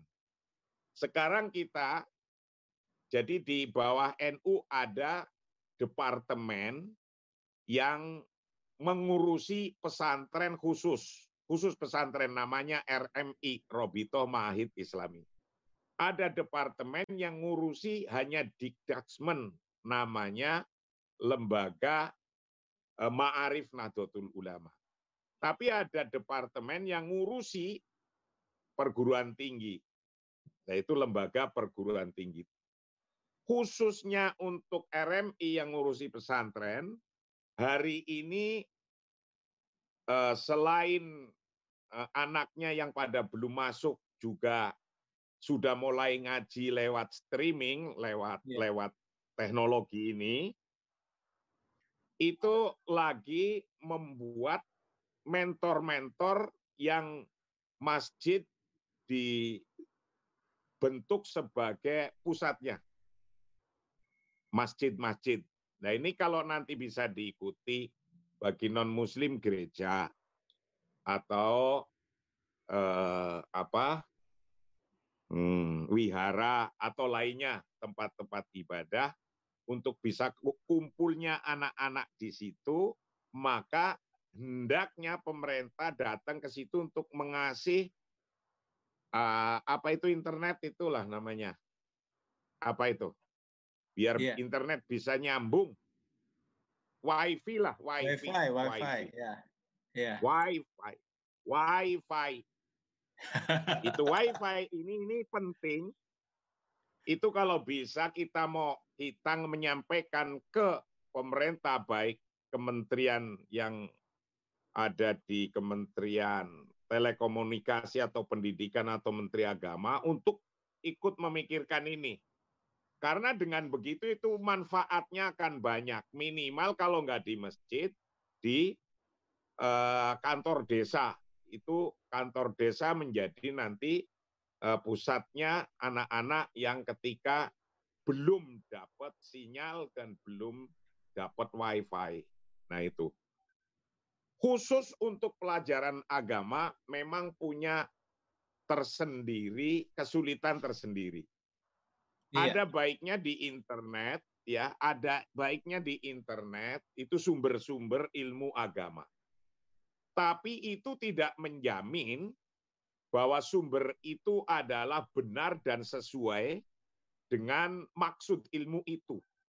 Okay. Banyak orang jadi korban, menjadi headliner, menjadi jadi beragama itu seperti megang gajah ketika baru dipegang telinganya, dia akan bilang gajah itu lebar. Ketika dia megang kakinya, gajah itu adalah seperti bambu. Ketika yeah. megang uh, buntutnya, gajah itu panjang. Nah, ketika mereka belajar hanya ngikutin Syekh Google sebagai gurunya, nah, Syekh yeah. Google, ini ada bahayanya, ada bahayanya. Maka tetap saya harapkan teknologi secanggih sekarang ini yang memudahkan orang untuk belajar harus tetap ada guru dan tutor. Berarti kiai dan ustadznya inilah yang harus proaktif. Selain juga orang tuanya tetap harus mencarikan pembimbing, khususnya untuk pemahaman agama. Karena bisa berbahaya bisa merubah pola berpikir dan bisa merubah cara berpikir. Ini ini ini yang kita hadapi di NU dengan eh, dengan adanya teknologi yang semacam ini. Maka eh, kelompok itu menjadi penting dan pembimbing itu menjadi penting. Kalau ilmu-ilmu yang lain yang tidak berbahaya itu positif-positif saja. Okay. Tapi kalau yang yang kayak gini ini ada ada bahayanya. Maka diharapkan saling mendukung kiai-kiai dan ustadznya untuk tetap membimbingnya. Ya. Yang lainnya selain butuh tutor dan perangkat tadi dan juga membuat kelompok-kelompok smart village yang tadi digambarkan ini yeah. sesungguhnya tinggal mengembangkan uh, apa yang sudah ada di desa masing-masing. Untungnya ini, untungnya di Indonesia ini ada budaya yang di negara lain nggak punya. Yang punya hanya di Indonesia. Di negara iya. lain kurang punya. Apa itu Pak Kiai? Nah, namanya budaya kumpal-kumpul. Kumpal-kumpul, iya. Nah, Bagaimana Coba selama bayangkan. COVID ini kumpul-kumpulnya? Iya, ini kena ancaman ini budaya kumpul-kumpul ini hari ini. Iya. Kena ancaman Tetap karena COVID. Kumpul-kumpul. Nah, budaya kumpul-kumpul ini dibawa di NU ini minimal satu orang dalam hidupnya akan melakukan 15 kali kumpul-kumpul. Hmm, hmm, 15 kali. Nikah kumpul, empat bulan hamil kumpul, tujuh bulan hamil kumpul, lahir kumpul, nyepiti sunatan kumpul, nah, nanti ngelamar kumpul lagi, iya. gede-gede-gede, nikah mati kumpul, tiga iya. hari kumpul, tujuh hari kumpul, seratus hari, seribu hari, dan seterusnya. Kalau masih kurang kumpulnya, kita bikin agustusan kumpul, hari santri kumpul, rajaban kumpul, dan ini di luar negeri, di Timur Tengah nggak punya. Kelihatannya sederhana ini, tidak ada makna yang besar. Tapi makna yang sangat besar itu persoalan yang tadinya bisa membesar tanpa bisa dikendalikan, bisa diselesaikan hanya karena kumpul. Ini jangan diremehkan tentang kumpul ini. Ya. Ada orang mau cangkul-cangkulan karena rebutan air di di sawah, tetangga itu. Tapi karena hmm. diundang tahlilan, diundang tahlilan, itu mau tidak mau dat mau datang saja harus menghindari rumah yang mau cangkul-cangkulan tadi. Yeah. Ketika sudah menghindari rumah, datang ke tempat tahlilan, tempatnya cuma itu. Padahal di sawah tadi udah mau cangkul-cangkulan, akhirnya apa yang terjadi? Kang ngelinting rokok bareng, rokokan bareng, tadi akhirnya sudah, damailah itu yang tadinya mau cangkul-cangkulan. Nah, begitu pula dalam politik di Indonesia itu ada organisasi yang seratusan organisasi masa keislaman lebih yang di negara lain tidak punya. Maka ya. ketika ada persoalan yang mendasar dari dari kota sampai desa itu bisa memudahkan untuk mencari solusi-solusi, mencari jawaban-jawabannya. Jadi budaya kumpul-kumpul yang tadinya biasa kumpul ini lagi terancam oleh corona. Maka kadang-kadang sumbu pendek sekarang menjadi muncul karena iya. kumpul-kumpulnya itu uh, jarang ini. Mudah-mudahan ke depan ini sumbu pendek ini uh, jangan ada masalah di bangsa ini. Nah itu yeah. yang saya harapkan tentang membangun SDM desa melalui teknologi pendidikan dan melalui uh, apa tim-tim kelompok-kelompok dan juga uh, butuh tutor-tutor atau pengayom atau ustadz kiai yang terus-menerus ini harus bisa terukur jangan sampai anak kita malah jadi korban. Nah, itu khususnya tentang SDM untuk Eh, melalui pendidikan agama. Karena hari-hari kayak gini, anak-anak SMP, SMA yang awalnya anak SMA itu belum memahami tentang agama, ketika masuk kuliah di kota, rasanya kalau tidak beragama dengan kayaknya pakaian yang agamis, model yang necis, itu rasanya belum agama, sementara dasarnya belum ada nyari-nyari di teknologi internet bisa ya. dapat uh, kupingnya gajah atau bisa dapat uh, buntutnya gajah. Ini yang berbahaya bagi kita uh, di Nahdlatul Ulama. Hmm. Itu dulu sebagai awalan nanti kita bisa teruskan kembali dalam konteks perkembangannya. Terima kasih. Terima kasih Pak Kiai luar biasa. Kita dapat pencerahan yang luar biasa hari ini.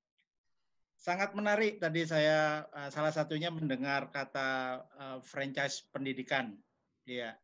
Jadi kalau membangun sistem pendidikan yang bermutu, tentu kita harus berani adjust perubahan uh, yang terjadi.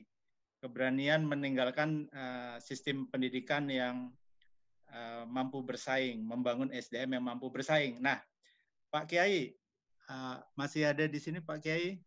Pondok pesantren uh, masih kita masih menjadi basis kekuatan NU sudah banyak melahirkan uh, tidak saja ulama dan kiai tapi juga pemimpin bangsa termasuk uh, Wapres Republik Indonesia saat ini. Ya. Dan kita melihat bahwa pondok pesantren tidak saja menjadi kegiatan uh, untuk apa pemberdayaan pendidikan, tapi juga sebagai pusat uh, pembudayaan nilai ya daripada santri-santri, santri-santrinya. Nah, uh, saya mau tanya Pak Kiai uh, tadi uh, Pak Kiai sempat berbicara porsi uh, pendidikan agama dan sekolah umum di pondok-pondok uh, pesantren mengenai dikotomi pendidikan uh, ini antara agama dan sekolah umum di dalam pondok uh, pesantren uh, di saat dunia semakin uh, ter termasuk Indonesia semakin um, pluralis, multicultural, kemudian teknologi dalam kehidupan uh, tadi semakin uh, tumbuh pesat. Mungkin jumlah kumpul-kumpulnya semakin uh, besar, Pak Kiai. Sekarang kumpul-kumpul Zoom terus tiap hari. Iya. Setiap hari dan, berhenti berhenti. Iya, dan kemudian sistem masyarakat juga sudah uh, sangat terbuka. Nah, uh, bagaimana takhir ikhtiari tadi yang Bapak Kiai sampaikan menghadapi perubahan terstruktur dan terprogram tadi? Uh, utamanya khususnya pondok pesantren, ya membuat balance antara pendidikan agama dan uh, sekolah umum uh, tadi yang ada diterapkan di dalam pondok pesantren itu. Uh, silakan Pak Kiai. Jadi begini bahwa doktrin agama kita itu begini. Seluruh ilmu itu ilmu dari Tuhan. Oke. Okay. Yang diturunkan oleh Tuhan untuk kebutuhan makhluknya. Yeah. Ketika makhluknya butuh makan, dan ketika tanah tidak berkembang, maka butuh ilmu varietas-varietas baru. Maka ya. mempelajari varietas baru itu hukumnya fardu kifayah. Oke. Ketika makhluknya Tuhan butuh listrik. Dan listrik terus berkembang teknologinya. Mencari riset model-model listrik dari yang menghasilkan polusi dan kerusakan berupa coal miningnya habis, lingkungannya rusak, maka fardu kifayah untuk mencari ilmu bagaimana produksi listrik yang uh, baik, yang tidak merusak lingkungan. Dan itu ilmu itu terus berkembang. Maka di pesantren itu memang judulnya pesantren, ilmunya ilmu agama gitu judul besarnya.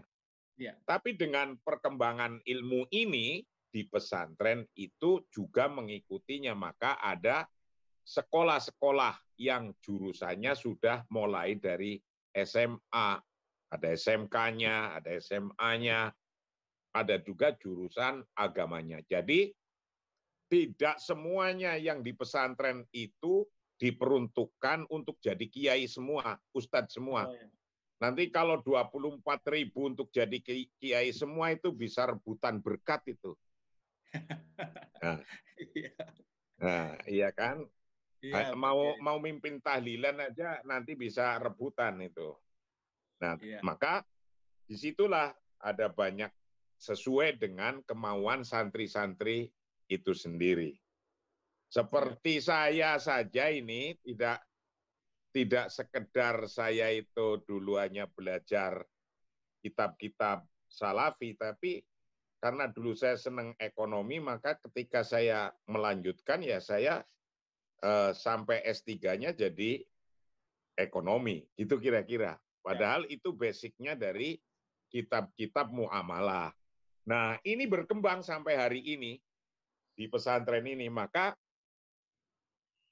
tidak sedikit alhamdulillah untuk SDM-nya kita programkan kemarin itu misalnya seribu dokter berangkat ke luar negeri. Ya, ya. Dengan uh, referensi dari PBNU, rata-rata negara maju itu kita punya kerjasamanya, baik di Australia, di Amerika, di Jepang, di Inggris, di Jerman.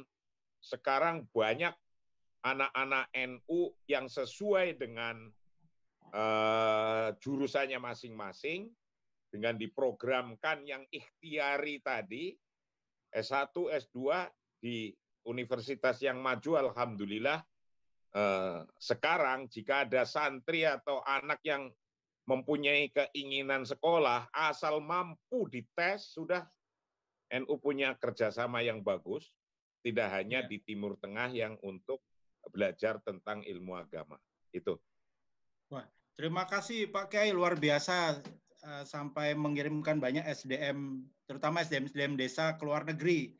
Luar biasa saya melihat Betul, uh, pondok pesantren NU dengan sistem pendidikan uh, bottom up-nya ya, yang saya rasa bottom up-nya yang sangat uh, strategis dan uh, antisipasi uh, menghadapi era global dan juga uh, menyesuaikan local needs ya kebutuhan setempat dari desa-desanya termasuk Eh, kebutuhan masa depan bangsa ini.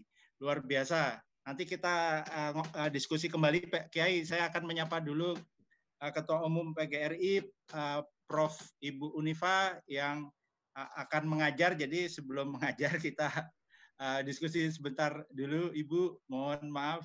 Ya, uh, jadi untuk PGRI sendiri saat dengan situasi uh, saat ini terutama ya uh, bagaimana um, mengenai perumusan uh, kebijakan pendidikan nasional peran PGRI uh, terutama di dalam uh, masa transformasi ini, Ibu. Terima kasih. Baik, terima kasih. Assalamualaikum Pak Kiai Marsudi. Waalaikumsalam warahmatullahi wabarakatuh. Ya, saya Unifa, anaknya Nah, ini juga keluarga yang sama dengan Bapak lah. Jadi Wah, kami... Alhamdulillah lah ya itu okay. NU ada yang di PGRI, NU ada yang di mana-mana dah pokoknya. Iya. Bapak tuh anu dari Loriboyo. Wah, lah ikut coba. Anunya mondoknya terus ke yeah. Alhamdulillah sekarang udah almarhum. Baik, Mas Arvin, saya tadi ya. juga menyimak apa yang disampaikan Pak Kiai Masuki. Uh, be bagaimana uh, NU menyumbang yang sangat besar bagi kemajuan pendidikan.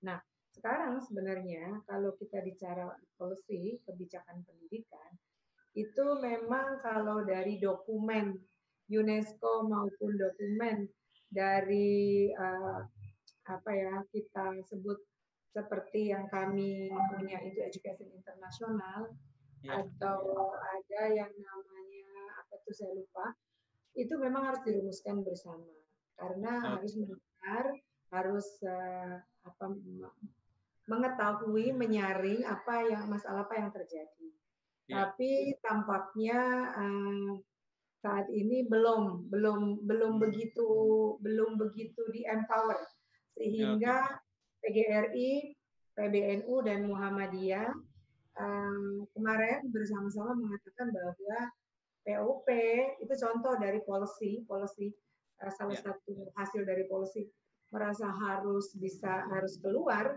karena memang pada saat ini dari aspek uh, krisis gitu ya, sense of crisisnya adalah membantu siswa, siswa itu termasuk yang dikontrak ya, yeah. kemudian uh, mahasiswa, guru dan dosen untuk yeah. uh, mereka bisa akses jaringan.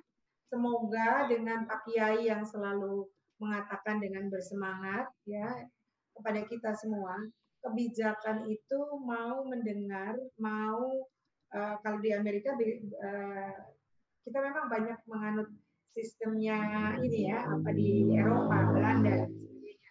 Jadi ya. undang-undang di ditetapkan dahulu lalu dilaksanakan.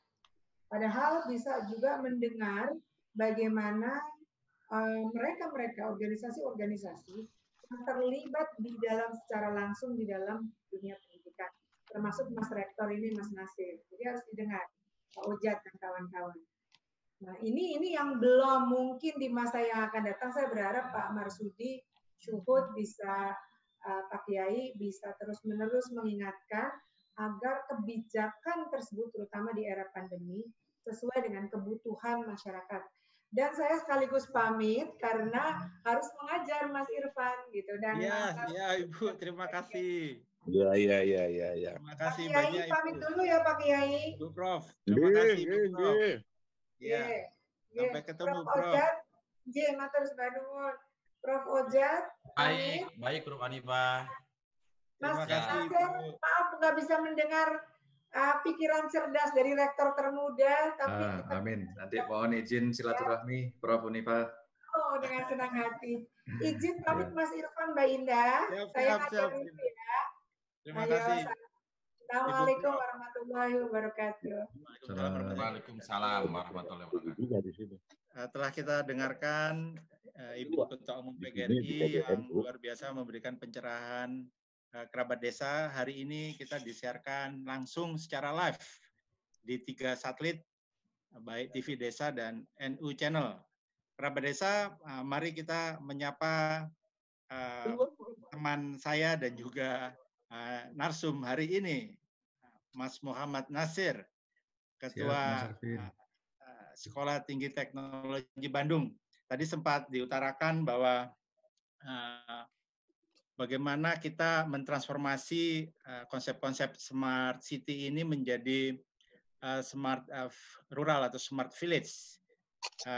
Tentunya kita sebut desa cerdas lah, desa cerdas menjadi satu layanan platform yang terintegrasi. Jika saya ngomong di TV tidak saja nah, sistem pendidikan di dalam layanan platform yang kita bahas hari ini, tapi juga berbagai sumber daya uh, desa itu sendiri, baik sumber daya manusianya, sumber daya, daya alam, sumber daya energi, ya bahkan institusi-institusi yang ada di desa itu juga mungkin menjadi e-commerce atau supply chain-nya dan sebagainya. Saya rasa Mas Nasir bisa memberikan uh, gambaran lebih mendalam uh, bagaimana sih membangun sebuah platform yang tepat untuk menjadikan sebuah uh, desa dengan SDM yang sudah dibangun oleh uh, UT, PGRI, dan uh, NU uh, di dalam sebuah kerangka platform yang terintegrasi dan menjadikan sebuah smart village tadi. Terima kasih Mas Asir, silakan. Ya, baik. Terima kasih, Mas Arvin. Mohon izin ya. Pak Kiai, Prof. Ojat. Assalamualaikum warahmatullahi wabarakatuh, Bapak dan Ibu. Ya, uh, kalau kita berbicara konsep smart city ataupun konsep smart village, Mas, ini memang ada beberapa yang perlu kita apa ya, perlu kita perhatikan atau mungkin garis bawahi.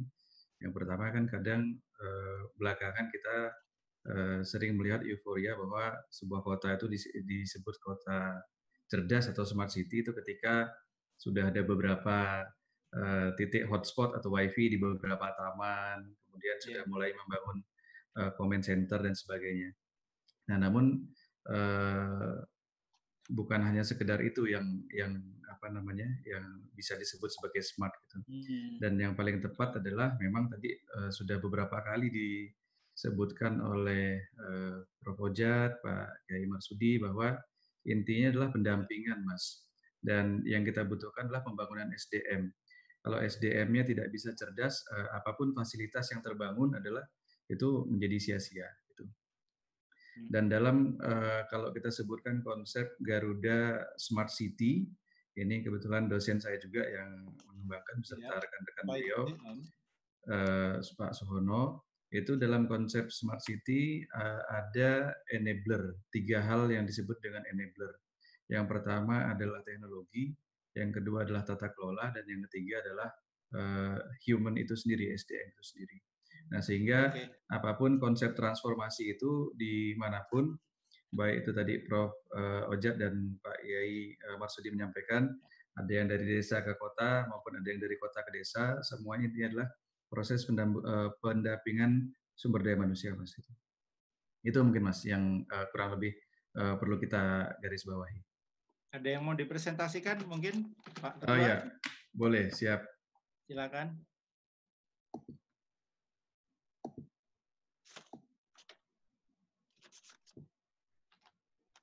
Ya, mungkin tidak dari awal Mas ya, atau mungkin saya sedikit mengulas cerita. Karena eh, tadi Prof. Ojat juga ada menyampaikan bahwa yang membangun desa ini dan kota ini kan sebenarnya adalah para mahasiswa kita semua juga uh, beberapa di antara kita uh, adalah murid-murid. Nah, maka kalau kita membaca uh, data, ini saya sedikit menggambarkan jumlah perguruan tinggi di Indonesia itu kalau negeri itu ada 122 lebih perguruan tinggi negeri, kemudian perguruan tinggi swasta itu ada 3.000 lebih, Mas, 3.100. Kemudian jumlah SDM dosen ada 75.800 lebih untuk negeri, dan untuk swasta ini ada sekitar 177 eh. Lalu untuk jumlah mahasiswa ini ada sekitar 2 juta 400 eh, eh, mahasiswa dari perguruan tinggi negeri dan ada sekitar 4 juta lebih, hampir 4 juta setengah mahasiswa dari swasta. Nah, SDM SDM inilah yang kalau kita perhatikan dan kita analisa, tentu jumlah SDM ini yang bisa menjadi tadi uh, Pak Kiai menyampaikan jangan sampai SDM ini jadi malah jadi sumbu pendek gitu. Nah, harusnya kita kemas uh, mereka menjadi SDM SDM yang berkualitas. Apalagi ditambah dengan dalam satu atau dua dekade ini kita telah mengalami yang namanya disrupsi dan hyperkompetisi. Belum lagi ditunjang dengan uh, beberapa bulan terakhir tiba-tiba COVID datang dan uh, mendorong sehingga mau tidak mau menuntut kita untuk berubah tadi Pak Kiai sudah menyampaikan, mau tidak mau kita harus berubah karena disrupsi dan hiperkompetisi ini uh, akhirnya mendorong kita untuk menghasilkan SDM unggul dan teknologi maju. Di data ini kita sampaikan uh, Mas Arvin bahwa teknologi ya. itu kan kesannya menghancurkan banyak pekerjaan. Nah, tapi nyata-nyatanya lebih banyak menciptakan pekerjaan baru. Nah, maka ya. seperti yang disampaikan oleh uh, Eh, Ibu Menteri ya, Ibu Menteri Sri Mulyani, bahwa di era knowledge based economy ini sistem ekonomi yang bergantung pada pengetahuan, iptek, inovasi, riset untuk tumbuh dengan baik, berdaya saing dan berkelanjutan. Di mana ada empat pilar utama, yaitu pendidikan dan pelatihan, keterampilan, yang berikutnya ada adopsi teknologi dan kemampuan berinovasi, lalu ada pemanfaatan teknologi informasi, dan institusi publik. Ini yang mampu dan kredibel dan adaptif kita semua memang uh, perlu bergerak untuk sama-sama uh, mewujudkan ini. Kalau kita mengambil konsep di uh, Korea, Korea Selatan, itu ada satu istilah, kalau saya tidak salah, mohon dikoreksi Pak Kiai dan Prof. Ojat, Saimul Undong. Uh, namanya Gerakan Desa Maju. Karena konsepnya kalau desa maju, maka mau tidak mau pasti kota ikut maju. Tapi kalau ya. kota maju, desa belum tentu maju. Itu Mas Arvin. Ya, ya. Dan menyambung masalah konsep TIK ini, tadi eh, saya sangat eh, tertarik dengan yang disampaikan oleh Prof. Ojat, bagaimana universitas terbuka masuk ke 500 lebih de, eh, desa. Ini eh, ada hal-hal yang juga eh, menjadi PR kita, bahwa hierarki untuk mengakses eh, TIK ini adalah Pertama, sebelum kita mengakses ke konten lokal, kita tentu harus memiliki akses untuk ke konten sendiri, konten secara general. Kemudian sebelum masuk ke konten secara general, maka kita perlu mengakses internet. Sebelum mengakses internet, maka konsep yang perlu ada akses yang kita butuhkan adalah infrastruktur internetnya. Nah, kalau ini tidak ada, bagaimana kita mau bisa mengakses internet? Nah, sebelum mengakses infrastruktur internet, maka yang kita butuhkan adalah perangkatnya, perangkat komputer, perangkat uh, digitalnya. Nah, kembali lagi sebelum masuk ke perangkat komputer, perangkat digital, maka kita butuh listrik. Nah, ini kan ada bercanda-bercandaan sehebat-hebat uh, apa pun uh, mahasiswa IT akan kalah sama mahasiswa elektro. Nah, dicabut listriknya nggak bisa belajar gitu, Mas. Nah, ini harus uh, masuk ke uh, listrik. Kemudian untuk menguasai itu semua, maka yang paling penting adalah kita masuk ke akses pendidikan dan tentu semua kembali lagi ke akses pendanaan. Maka dari itu ini ya mohon maaf, mohon izin ada peran pemerintah di sini untuk yang berkaitan dengan uh, pendanaan. Kurang lebih itu mungkin Mas yang uh, pertama Mas. Terima kasih Mas Nasir. Siap, mas. Sangat menarik tadi ada masukan juga membangun Eh, bagaimana Korea membangun desanya ya menjadi uh, tumpuan ya ekonomi bangsa juga menarik. Nanti saya akan kembali bertanya ke Mas Nasir, tapi uh, saya ingin bertanya sesuatu ke Prof. Ojat dulu. Ya. Uh, setelah sekian lama uh, UT berdiri, Prof. Prof. Ojat, tentu pada saat kita melakukan uh, misi pemerataan pendidikan yang sampai dengan sekarang pun uh, terus kita lakukan, kita pasti harus melakukan uh, pendata pendataan ya pendataan pendidikan terutama yang di desa-desa tadi ya karena jumlah desa di Indonesia luar biasa banyak uh, apakah sudah data-data uh, uh, seperti itu ada ada di UT Prof pendataan uh, basis desa pendidikan desa Baik, terima kasih uh, Mas Arvin. Sebelum ya, saya menjawab pertanyaan Mas Arvin, saya ingin mengucapkan Assalamualaikum dulu pada Pak Kiai, Pak ya. Kiai uh, Marsudi Sud, Pak. Masih bersama kita Pak Kiai Haji Sud. Pak Kiai, Pak Kiai, Pak Kiai. Masih, masih siap, Prof. Siap, siap, siap. Masih Prof. Oh iya, apa? Salam dari saya Pak, dari UT. Saya kebetulan juga aktif uh, sebagai pengurus di Persatuan Guru uh, Datuk Lama Pergunu. Ya. Saya aktif di Pergunu. Oh. Uh, biasa saya apa namanya, uh, terutama di sana pak di daerah Pacet di Mojokerto. Baik, Mas Arvin, uh, terkait dengan apa uh, pertanyaan tadi yang Mas Arvin sampaikan, uh, eh, UT itu suka di apa namanya punya tagline adalah uh, eh, UT membangun pagar bangsa.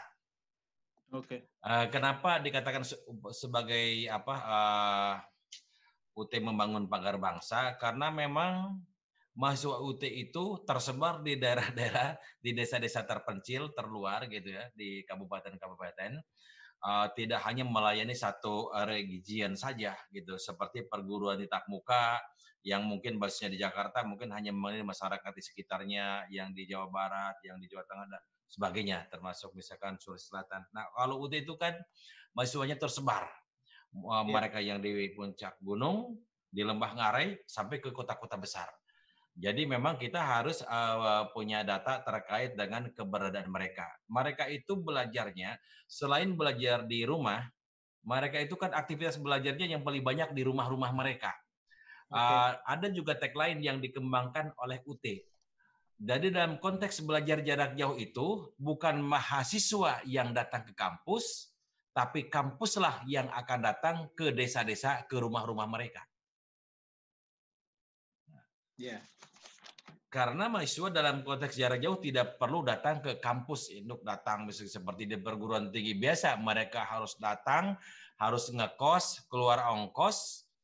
Nah kalau di UT tidak perlu. Di UT itu mereka tidak usah ngekos, tidak usah keluar ongkos, tetapi ngejos.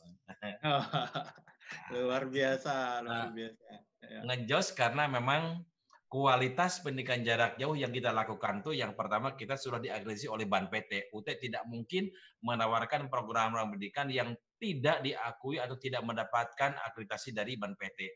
Yang kedua, agar UT juga uh, sesuai dengan mainstream, berjalan sesuai dengan kriteria mutu yang dipraktekkan oleh UT-UT sedunia, maka UT itu secara uh, regi, uh, secara periodik kita mengundang International Council for Open and Distance Education, ICDE. Itu adalah suatu badan asosiasi pendidikan jarak jauh sedunia yang berpusat di Norway. Itu mereka undang ke UT untuk melakukan quality review. Apakah praktek pembelajaran jarak jauh yang dilaksanakan oleh UT sudah sesuai dengan kriteria mutu pendidikan jarak jauh yang dilaksanakan oleh UT-UT yang sudah maju. Gitu ya. Oke. Okay dan alhamdulillah gitu kita apa selama ini kita mendapatkan sertifikat for quality dari SCDE gitu kan. Di samping juga kita mengundang juga quality assurance agencies itu yang lain untuk melihat juga apa bisnis proses di UT. Nah, jadi kita melakukan pendidikannya itu. Nah, terkait dengan tak pertanyaan Mas Arfi tadi, uh, kita memang sudah memetakan mahasiswa kita itu adanya di mana gitu kan. Eh, kita punya yang namanya SRS 4G, Student Record System generasi keempat jadi bukan oh. hanya revolusi industri uh, 4.0 saja, Mas Arvin, yeah. tapi OT juga dilengkapi dengan SRS 4G, yaitu uh, Student Record System generasi keempat untuk memenuhi sesuai dengan uh, kemajuan teknologi. Jadi kita melakukan migrasi data dari uh, apa namanya uh, aplikasi uh, uh, Sobat Apps yang lama ke yang baru ini. Nah, dan kita sudah memetakan uh, di dalam database setiap mahasiswa itu mencakup juga unsur-unsur yang terkait uh, dengan keadaan masing-masing. Nah, termasuk juga kita bisa menyampaikan kepada pemerintah usulan uh, daerah-daerah mana saja yang apa mahasiswa mengalami kendala untuk akses ke jaringan. UT pernah iya. diminta oleh apa uh, apa uh, Bakti gitu ya waktu Pak Dirjen Kemenkominfo datang ke UT daerah-daerah mana ya yang jaringannya kurang bagus dan di situ ada kelompok belajar mahasiswa kita sampaikan ke mereka karena kita sudah tahu datanya ada tempat kita. Nah itu jadi uh, setiap da, tapi memang ini masih terbatas belum semua hal tetapi apa paling tidak terutama uh, yang kita butuhkan adalah terkait dengan uh, upaya setiap mahasiswa supaya mereka apa namanya uh, bisa mengikuti perkembangan uh, terbaru terkait dengan perkembangan teknologi komunikasi tersebut. Karena begini dalam pandangan saya kan Mas uh, Arvin, ya. sekarang itu dalam ya. sistem dan konteks pendidikan kita itu kita itu semuanya itu terjebak pada suatu tradisi lama yang susah sekali ditinggalkan oleh para guru. Para guru ya, hmm. baik para guru di sekolah dasar, di SMP, di SMA sampai dengan perguruan tinggi. Yang dimaksud terjebak dalam tradisi lama tersebut adalah di mana mereka sudah sangat terbiasa gitu kan mengajar di depan kelas pada jam tertentu di dalam gedung tertentu gitu kan. Mereka menyampaikan pengetahuan kepada siswanya siswanya mendengarkan gitu. Nah dan guru tersebut juga dibebani oleh konten kurikulum yang sangat uh, banyak. Nah konten hmm. kurikulum itu harus disampaikan oleh guru kepada anak Walaupun sebenarnya mungkin pengetahuan atau konten kurikulum itu tidak terlalu bersesuaian dengan kebutuhan anak, tapi anak harus menghafal. Anak itu dicetak oleh guru supaya hafal materi atau konten kurikulum tersebut dan itu harus hafal sampai dengan pelaksanaan ujian evaluasi hasil belajar, gitu ya. Nah, nanti kalau setelah evaluasi belajar gitu kan mereka maupun kan masalah. Kenapa harus seperti itu kan? Jadi anak-anak itu dipaksa oleh gurunya untuk belajar secara rote learning dan menyimpan inner knowledge atau tacit knowledge. Tacit knowledge adalah pengetahuan yang tersimpan dalam kepala seorang anak, tetapi tidak bermanfaat dan tidak dimanfaatkan ya, karena tidak hmm. nyambung dengan kehidupan anak. Nah, uh, tapi itu uh, itu harus dan dilakukan oleh guru sehingga anak terbebani dengan itu. Akhirnya apa yang terjadi? Guru kita, guru-guru kita yang sudah terkungkung dengan tradisi lama ini, gitu kan, sukses menjadikan anak sebagai orang yang berprestasi di ruang-ruang kelas, tetapi gagal menghantarkan mereka untuk sukses hidup di masyarakat. Seperti itu. Itu yang terjadi dalam sistem pendidikan saat ini, dalam praktek pendidikan ini. Nah, bagaimana kita sekarang ingin merubah supaya anak itu merdeka dalam belajar. Kita juga menerapkan sekolah merdeka, kampus merdeka gitu kan. Artinya apa? Uh, ada pilihan, ada pilihan bagi siswa di mana mereka itu bukan hanya dipaksa belajar di kelas, itu tadi saya katakan bahwa belajar itu bisa dilaksanakan kapan saja dan di mana saja. Dan dalam keadaan bagaimana saja. Nah, dalam konteks itulah maka pendidikan jarak jauh menjadi salah satu solusi alternatif strategis bagi mereka. Mereka tidak harus datang ke kampus, tidak harus datang ke sekolah, tapi mereka bisa di rumah. Yang penting oleh kita diedukasi. Siswanya diedukasi bagaimana memanfaatkan teknologi ini. Termasuk juga gurunya. Gurunya juga oleh kita diedukasi Ya, eh, itu saya kira merupakan hal yang paling penting supaya kompetensi mereka, para gurunya, termasuk juga siswanya diedukasi supaya mereka bisa menyesuaikan dengan kemajuan dan perkembangan terbaru saat ini. Itu saya kira, Mas Arvin. Terima kasih Prof. Ojat, luar biasa pencerahannya.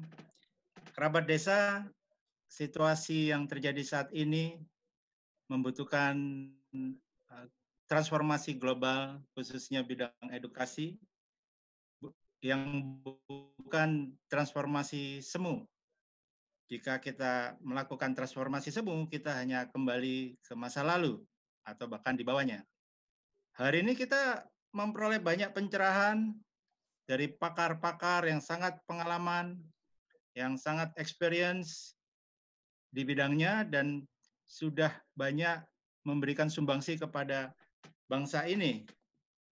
Dan saya rasa mereka juga lah sebagai leader transformasi global edukasi yang harus kita kejar saat ini.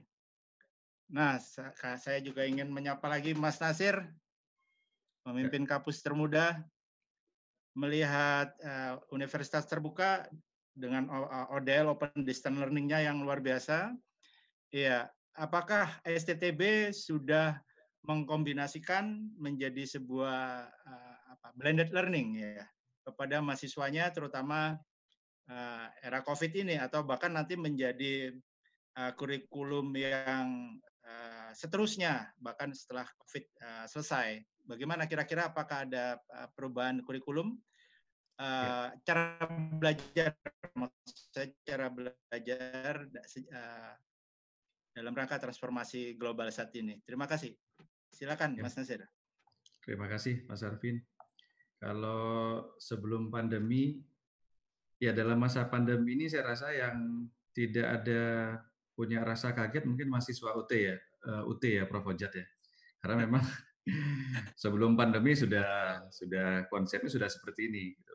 Nah, yeah. memang yang eh, terkaget-kaget adalah uh, perguruan tinggi yang memang uh, mayoritas ya di Indonesia ini adalah menjalankan atau mengedepankan konsep tatap muka.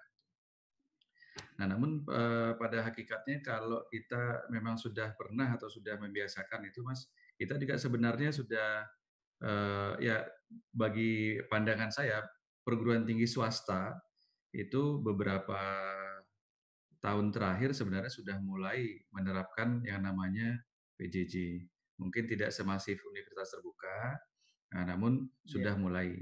Kemudian ada konsep blended learning juga sudah mulai.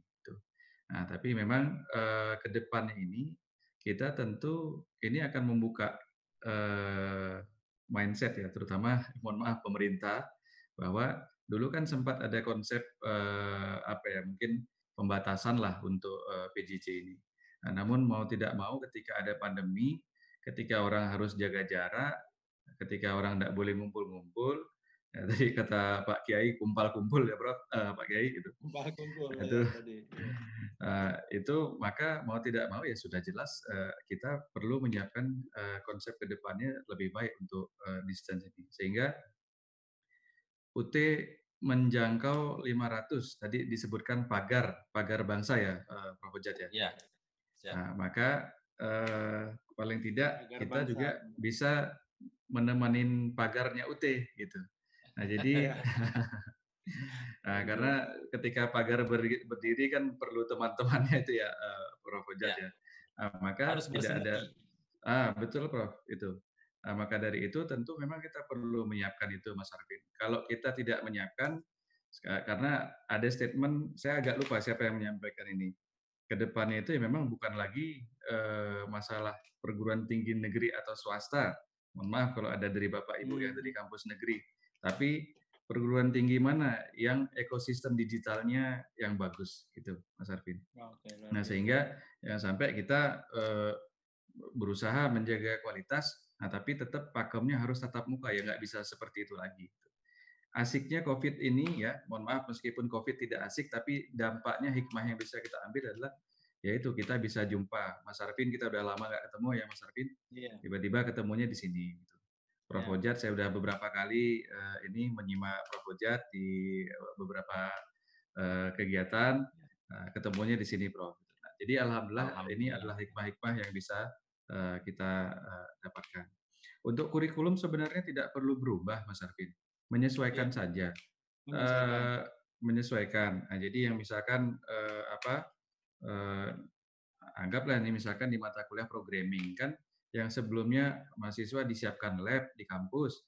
Nah, maka ya cobalah dana yang misalkan tidak terpakai untuk makan di kantin, dana yang tidak terpakai untuk beli bensin ke kampus, itu dialihkan untuk memberi membeli perangkat yang lebih mumpuni gitu Mas Arvin. Iya. Dan ya eh, saya rasa tidak terlalu banyak perubahan kecuali memang teman-teman dari program studi eh, kimia yang tidak mungkin praktikum di rumah. Nah, maka tentu perlu eh, masuk ke tetap ke dalam fasilitas yang eh, mereka untuk praktikum gitu Mas Arvin. Iya. Saya dengar memang STTB banyak ini kan mahasiswa-mahasiswa dari desa di Jawa Barat ya.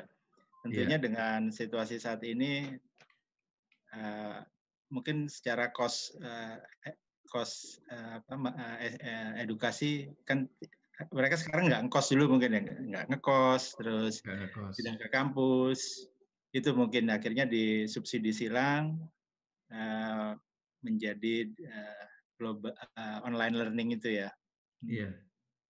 Iya. Iya. Jadi uh, bisnis juga berubah ya Mas Arvin. Kalau dulu uh, bisnis kos-kosan itu adalah bisnis yang menjanjikan. Nah, sejak yeah. pandemi ini tiba-tiba kita lihat di apa rumah 1 2 3 dan sebagainya orang-orang pada ngejualin kos-kosannya gitu ya Mas. Iya. Nah, ini ada satu yang menarik juga uh, ini uh, Prof. Jat mohon ini juga apa namanya uh, sharing. Kita punya mahasiswa karena pandemi dia pulang kampung. Hmm. Nah, pulang kampung ini uh, kampungnya di Aceh di pedalaman. Wah jauh nah, sekali ya. Iya, akses internet nggak ada sehingga dosen yang bersangkutan dengan eh, berbesar hati ini ngajarinya via SMS. Wah. Hmm. Saya sebenarnya cukup terkejut. Bagaimana cara ngajarin uh, via SMS ya sehingga di waktu iya di waktu khusus uh, pembelajaran ketika jamnya online learning uh, dia tidak bisa masuk karena masalah internet perangkat punya tapi internet yang memang tidak tidak apa namanya mengcover wilayah tersebut. Nah, maka dosen yang bersangkutan meluangkan waktu untuk berkomunikasi uh, via SMS. Nah ini juga kan adalah apa ya? Uh, yeah. Ini iya. Pak Kiai, Pak Kiai uh, ini nih perlu yeah. apa menjadi perhatian khusus juga uh, Pak Kiai. Jadi uh, memang daerah-daerah kita ini banyak sekali yang uh, masih belum tersentuh untuk uh, masalah infrastruktur ini. Nah sehingga inilah yang perlu apa menjadi perhatian kita juga untuk ke depannya. Gitu. Sehingga yeah. pagar pagar kita bisa semakin luas, Prof. gitu. Jadi ketika internet sudah semakin masuk, uh, mudah-mudahan itu bisa bisa semakin mengcover gitu Mas Arfi. Ya.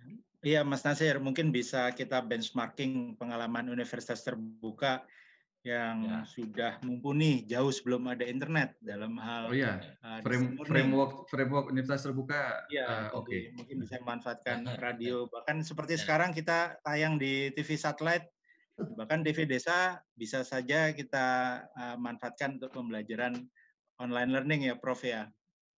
ya uh, Kembali saya ingin menyapa Pak Kiai Pak Kiai. Siap siap oh, monggo wajahnya hanya foto nih Pak Kiai. Ya. Eh, iya. Enggak apa-apa. Pak Kiai. Anjlok. Ah, iya. Pakai anu handphone jadi Kalau, kurang bagus. Tadi dari di awal uh, saya sampaikan uh, hari ini kita bicara lebih ke uh, politik edukasi atau tawirul afkar di NU, budaya berpikir ya di NU disebut kita tidak membahas uh, Nadratul Watan, kesadaran politik atau edukasi politik. Kadang uh, antara uh, uh, edukator dan uh, dan uh, ed, uh, politician uh, memiliki perspektif beda. Yang satu bicara true, true or false, sedangkan uh, pendidik berbicara uh, right or wrong. Iya. Yeah. Uh, satu berbicara undang-undang, konstitusi, satu lagi bicara uh, norma, uh, termasuk uh, akhlak, ya. Nah, itulah uh, pendidik. Nah, pada saat uh, kita bicara right or wrong uh, dan satu bicara true or false, akhirnya masyarakat uh, yang kadang confused ya. Ini ada right but false atau true but wrong, ya kadang confused. Nah, di sinilah uh, kemudian harus diperkuat uh, basis uh, uh, pendidik dalam terutama dalam hal penyampaian kepada masyarakat ya. Nah, saya mau menanyakan uh, sesuatu mengenai uh, terutama madrasah uh, apa, uh, Pak Kiai. Dari dulu sejak saya kecil itu selalu saya dengar terminologi uh, modernis, modernisasi madrasah. Ya, Eh, sampai sekarang, sampai sekarang. Nah, sebetulnya uh, kalau kita bicara uh, madrasah ini kan sebetulnya juga sebagai entitas budaya untuk aret orang tadi, ya. Jadi penting juga gitu.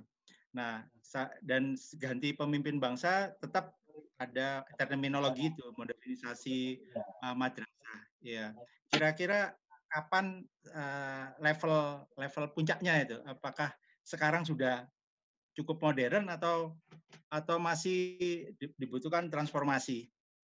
Itu Pak Kiai kira-kira Pak Pak, eh, Pak ya, Kiai apakah juga Karena... mempengaruhi itu uh, terminologi itu? Ya begini karena pendidikan itu kan berkembang yang terus ya. terus terus menerus mutagoyiroh. Ya. Mutagoyiroh itu terus berkembang yang tadinya itu nggak pakai internet kalau orang Madura sekarang jadi punya internet. Nah, ya.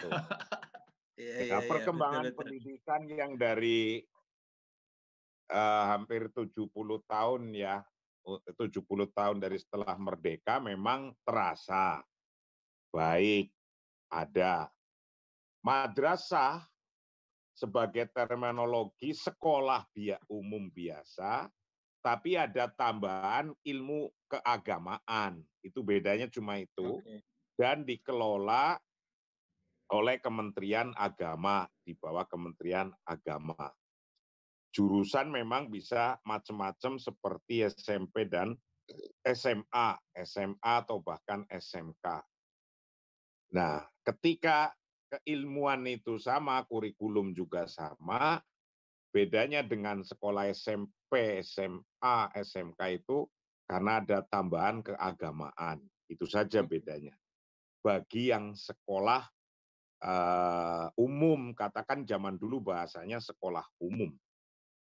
Nah, yang tadinya itu rasanya itu jauh sekali dulu kalau orang kampung itu bisa meraih eh, pendidikan yang baik, yang bisa meneruskan di jenjang berikutnya aja zaman saya kecil masih belum banyak. Iya. Sekarang kayaknya semuanya dengan perkembangan zaman dan perkembangan uh, siasah tarbawiyah atau kebijakan pendidikan itu siapa saja yang mampu tidak melihat anaknya siapa di kampung, di desa, orang miskin, atau orang siapa saja, itu mempunyai kesempatan untuk bisa melanjutkan di tingkat pendidikan yang lebih baik, lebih tinggi, dan lebih baik. Inilah sesungguhnya advokasi-advokasi penting yang selalu dilakukan oleh NU. Jadi sekarang okay. ini banyak dari desa-desa itu sudah bisa menerima pendidikan yang lanjutan yang lebih baik, bahkan tidak hanya di universitas negeri yang mempunyai fasilitas beasiswa, tapi bahkan di luar negeri. Itu memang salah satu jobnya uh, Nahdlatul Ulama di bidang pendidikan itu adalah itu. Maka seribu dokter ini pada segera pulang ini program setahun seribu, seribu, seribu itu. Ya, Alhamdulillah. Luar biasa. Ya, itu sekarang dulu nyari profesor di NU agak susah, sekarang sudah ada uh, asosiasinya. Jadi Wah. Uh, baik Berapa asosiasi. banyak profesor Ya lumayan, sudah, sudah, sudah itu ada sudah ada organisasi khususnya yang ada organisasi. Uh, di ISNU namanya, di ISNU. ISNU. Nah, pakai menyusul ya. Ah, insya Allah, insya Allah. Eh. Kemarin janjian nama Mukti kalau dia jadi profesor duluan saya datang, maka ketika Mukti jadi profesor duluan saya datang kemarin. Oke, oh, oke. Okay, okay. Nanti saya juga datang, nah, Pak Kiai. Oh gitu ya. Ya. ya, ya, ya. Nah itulah sesungguhnya um, bahwa merubah bangsa ini untuk menjadi lebih baik tidak lain adalah kecuali pendidikan. Kalau Betul. pendidikannya bagus, kondisinya kayak apa, dan mental anak itu yang pertama kali dididik, diisi cara berpikir, diisi dua wadah akal ini, dua akal dari akal yang atahlili dengan al-atifinya itu diisi dengan seimbang, yeah. ke depan kita akan mempunyai SDM-SDM yang luar biasa.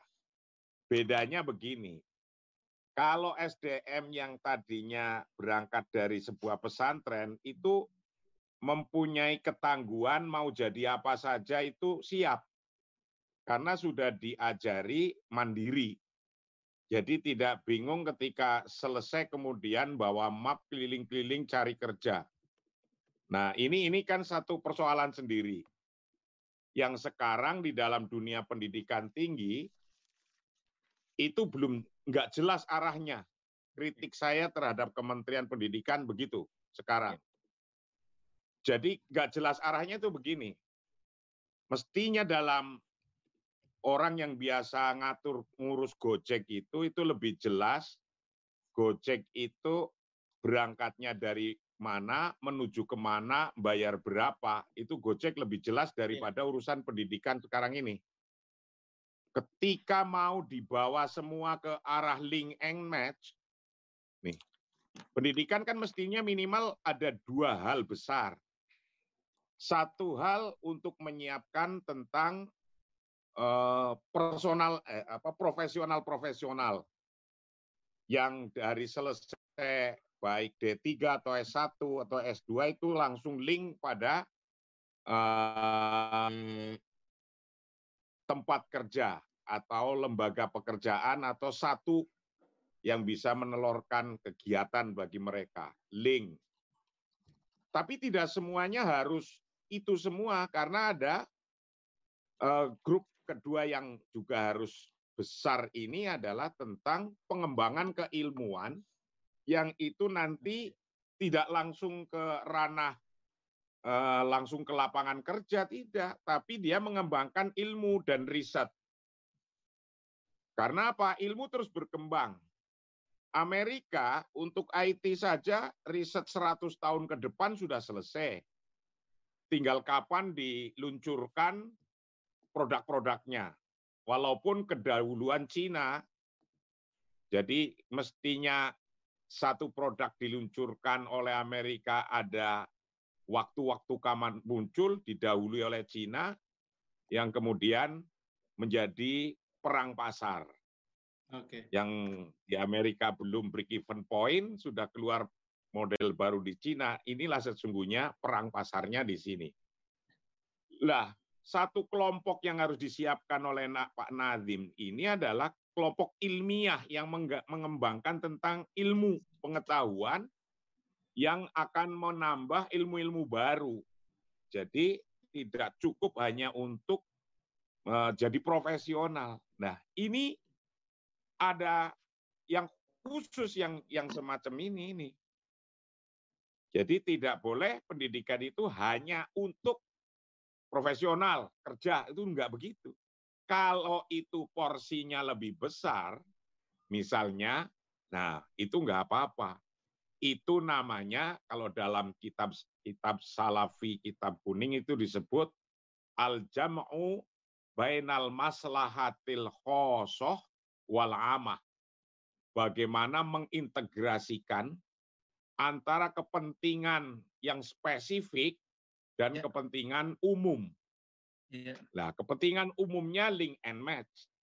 Tapi tidak semuanya yang kosong, yang pengembangan ilmu juga itu harus tetap dijaga dan harus tetap harus tetap diprogramkan dengan baik. Ya. Itu uh, itu kalau uh, tentang kebijakan pendidikan. Nah, pesantren dan madrasah ada di dalamnya semua.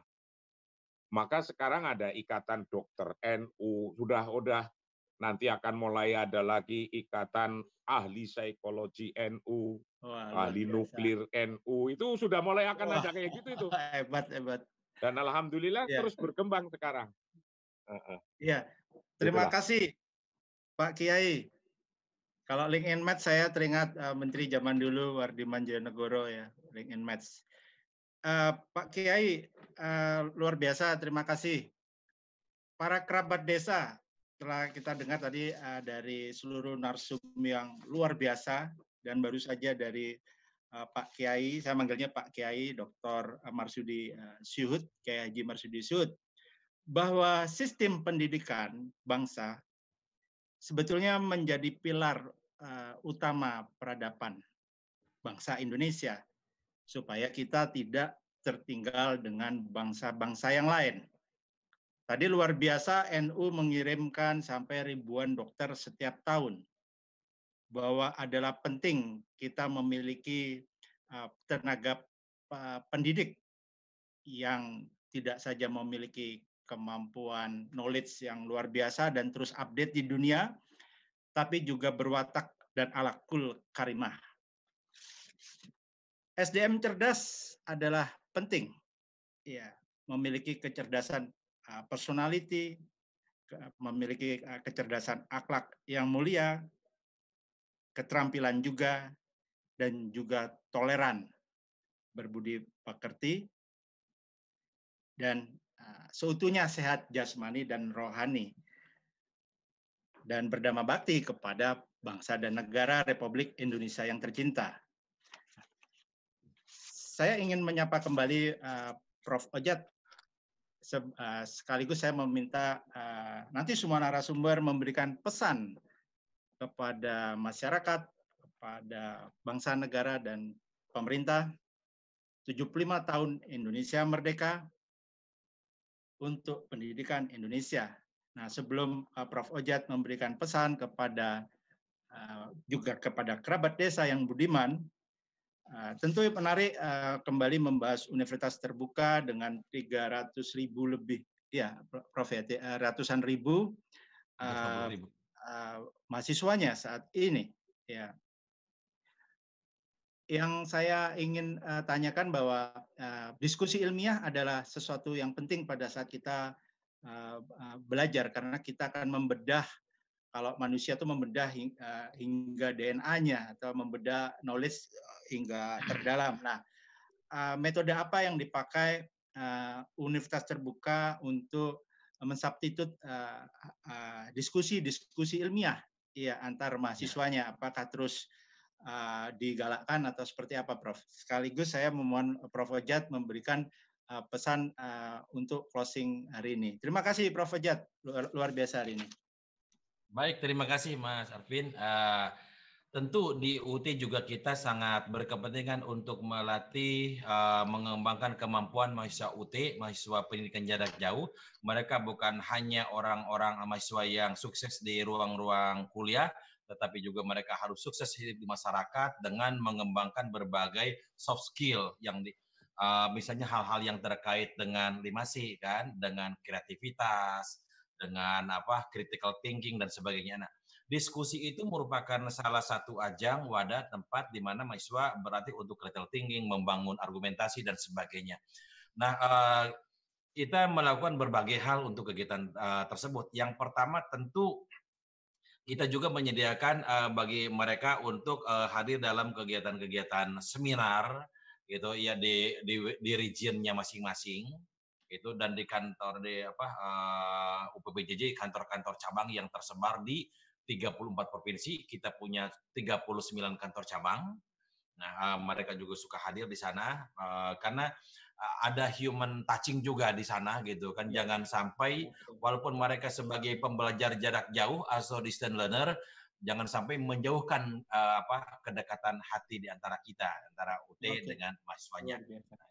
Terus iya. yang berikutnya mereka juga bukan hanya terlatih membangun kom, apa uh, diskusi dengan cara face to face seperti itu, tetapi juga membangun komunitas sosial di alam maya, menyelenggarakan kegiatan-kegiatan conference gitu ya. Kita menyediakan apa uh, virtual conference, virtual meeting yang melibatkan mereka. Bahkan dalam pelaksanaan kegiatan tutorial pun tutorial berbasis web bukan hanya tutorial tetap muka gitu kan di uh, tempat pokjar-pokjar tapi juga tutorial berbasis jaringan to web. Dan itu mahasiswa UT sudah sangat terbiasa melakukan itu. Nah, ini yang kemampuan ini yang mungkin tidak dimiliki oleh siswa atau mahasiswa konvensional. Bagaimana membangun komunitas sosial di alam maya karena berbeda interaksi okay. akademik yang dikembangkan di ruang-ruang kelas. Nah, bagaimana sekarang supaya interaksi akademik itu di, dipindahkan ke dalam sebuah screen komputer? Itu ada caranya. Ada caranya, ada strateginya. Kita mengenal istilah seperti teaching presence. Bagaimana supaya siswa yang tadinya uh, interaksinya di ruang kelas merasakan kehadiran tutor, sekarang harus bisa merasakan kehadiran tutor walaupun lewat lewat sebuah screen komputer, screen laptop. Itu ada caranya. Itu ada strateginya social presence. Bagaimana supaya siswa-mahasiswa yang belajar yang jauh di ujung sana seperti tadi di Aceh gitu kan di tempatnya apa Pak Muhammad Nasir gitu. Nah, yeah. sedangkan yang mengejarnya di Bandung supaya bagaimana caranya supaya mereka tidak feeling lonely. Ah, itu oh. juga ada caranya. Itu kan, itu ada caranya. Uh, itu social presence. Bagaimana mahasiswa dibangun oleh kita untuk membangun komunitas sosial di alam maya. Terus juga agak ada cognitive presence. Jadi ada beberapa strategi yang bisa dibangun, eh, cara-cara harus dilakukan, dan itu terkait dengan kompetensi yang harus dimiliki oleh seorang guru ketika mereka berperan mengajar dari rumah, BDR, atau okay. jarak jauh. Itu, itu ada okay. caranya. Nah, itu apa namanya tapi kalau berbicara teknis ini kan sangat apa sangat panjang. Mungkin nanti bisa kita bertukar pikiran apa ber, ya, apa bro. menyampaikan tentang ini. Bagaimana apa namanya uh, mengembangkan uh, potensi atau strategi yang harus dilakukan oleh seorang guru supaya mereka menjadi tenaga pengajar yang optimal ketika mahasiswanya harus belajar dari rumah uh, itu apa namanya Mas Afif. Nah terkait dengan penutup, uh, uh, tentu UT sebagai perguruan tinggi yang memang sudah mengimplementasikan jarak jauh sejak 36 tahun yang lalu, kita sangat siap untuk bersinergi dengan perguruan tinggi lainnya, termasuk dari apa uh, apa uh, kampusnya Pak Muhammad Nasir, kita siap UT juga sudah membangun kerjasama dengan beberapa perguruan tinggi termasuk yang di bawah binaan LPTNU, Lembaga Tinggi Datul Ulama, karena peroperasian dengan saya itu sangat dekat gitu ya. Dan kita uh, terus gitu uh, kerjasama kita sudah buat MOU gitu dengan mereka semua gitu kan di bawah LPTNU. Juga dengan guru-guru yang tersebar di apa sekolah-sekolah perguru kita juga uh, kembangkan kemampuan mereka. Kita latih supaya mereka memiliki kemampuan uh, abad 21 termasuk juga kemampuan bagaimana mereka melaksanakan belajar secara uh, daring ya, seperti itu. Nah, mudah-mudahan dengan kesiapan UT untuk bersinergi dengan semua sekolah pada berbagai jenjang pendidikan, baik perguruan tinggi, uh, sekolah menengah maupun dasar ini akan lebih memperbaiki kualitas pembelajaran dalam jaringan di era adaptasi kebiasaan baru. Saya kira itu Pak Arvin. Terima kasih. Terima kasih Prof. Fajat luar biasa pencerahan pencerahan hari ini luar biasa. Terima kasih kehadiran uh, Bapak Prof. Sampai ketemu Baik. lagi Pak Prof. Mas Baik, Nasir, monggo kasih. memberikan. Assalamualaikum warahmatullahi wabarakatuh. Waalaikumsalam warahmatullahi wabarakatuh. Mas Nasir, silakan memberikan pesan-pesannya kepada kerabat desa dan pada ya. seluruh masyarakat Indonesia. Baik, Mas Arvin, sebelum saya berbagi pesan, izin share screen sekali lagi ya, Mas ya. Uh, apa uh, berapa lama waktu tayang sudah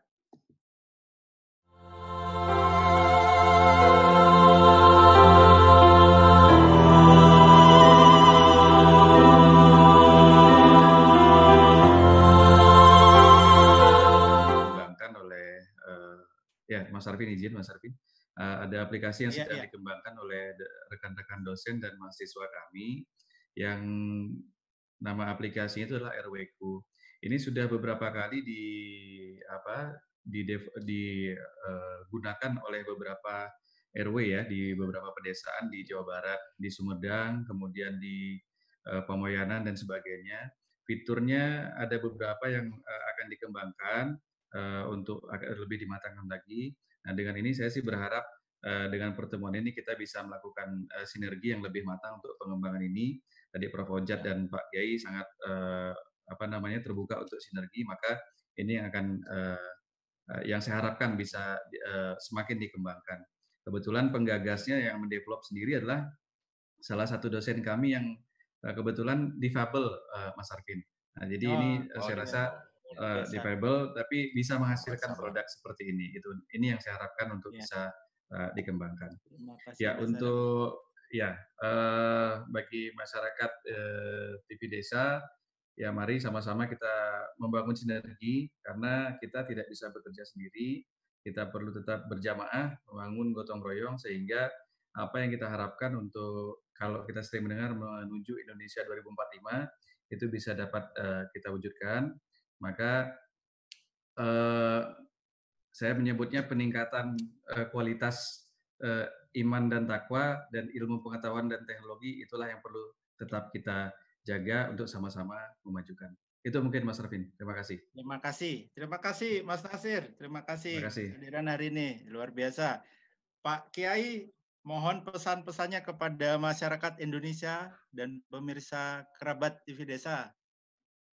Terima kasih untuk terakhir ini saya sampaikan bahwa Allah memberikan modal pada setiap orang sama modalnya.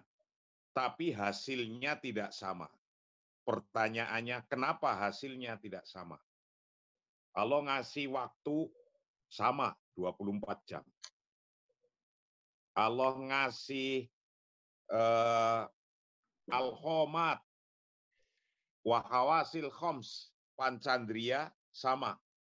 Mata kita, hidung, telinga, sama dikasih perangkat badan kita sama oleh Allah. Kalau mengasih pikiran, sama juga.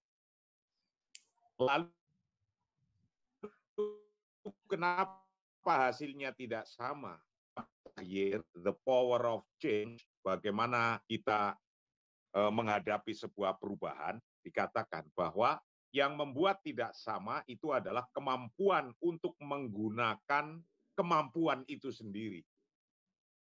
Kemampuan untuk menggunakan kemampuannya sendiri. Nah ini yang terpenting setelah dididik.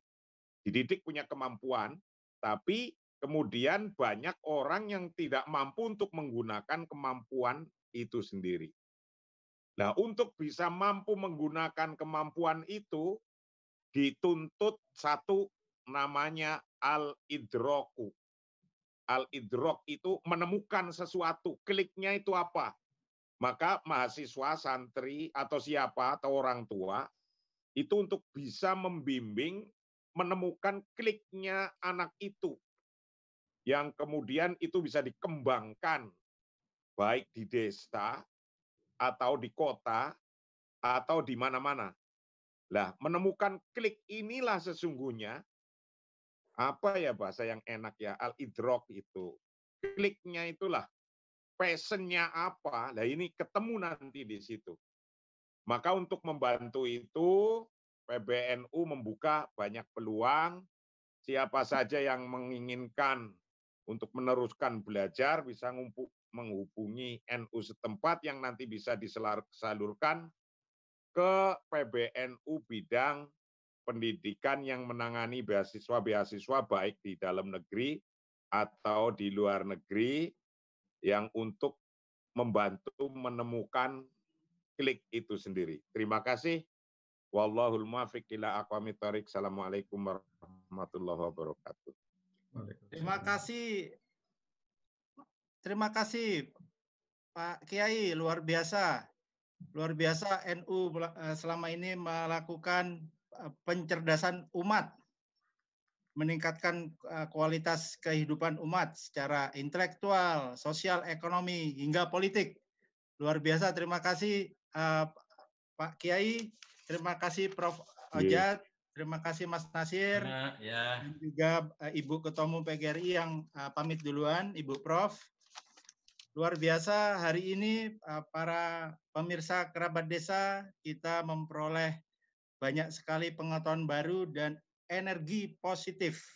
Tidak terasa waktu telah berlalu. Izin pamit uh, saya Arvin di uh, Talk with Arvin. Terima kasih juga pemirsa uh, NU Channel yang turut menyaksikan, Genflix Live juga turut menyaksikan, dan khususnya pemirsa TV Desa, kerabat desa. Dan juga saya ucapkan selamat Hari Raya Galungan dan Kuningan bagi saudara-saudara kita yang beragama Hindu. Selamat merayakannya saya mohon pamit hari ini.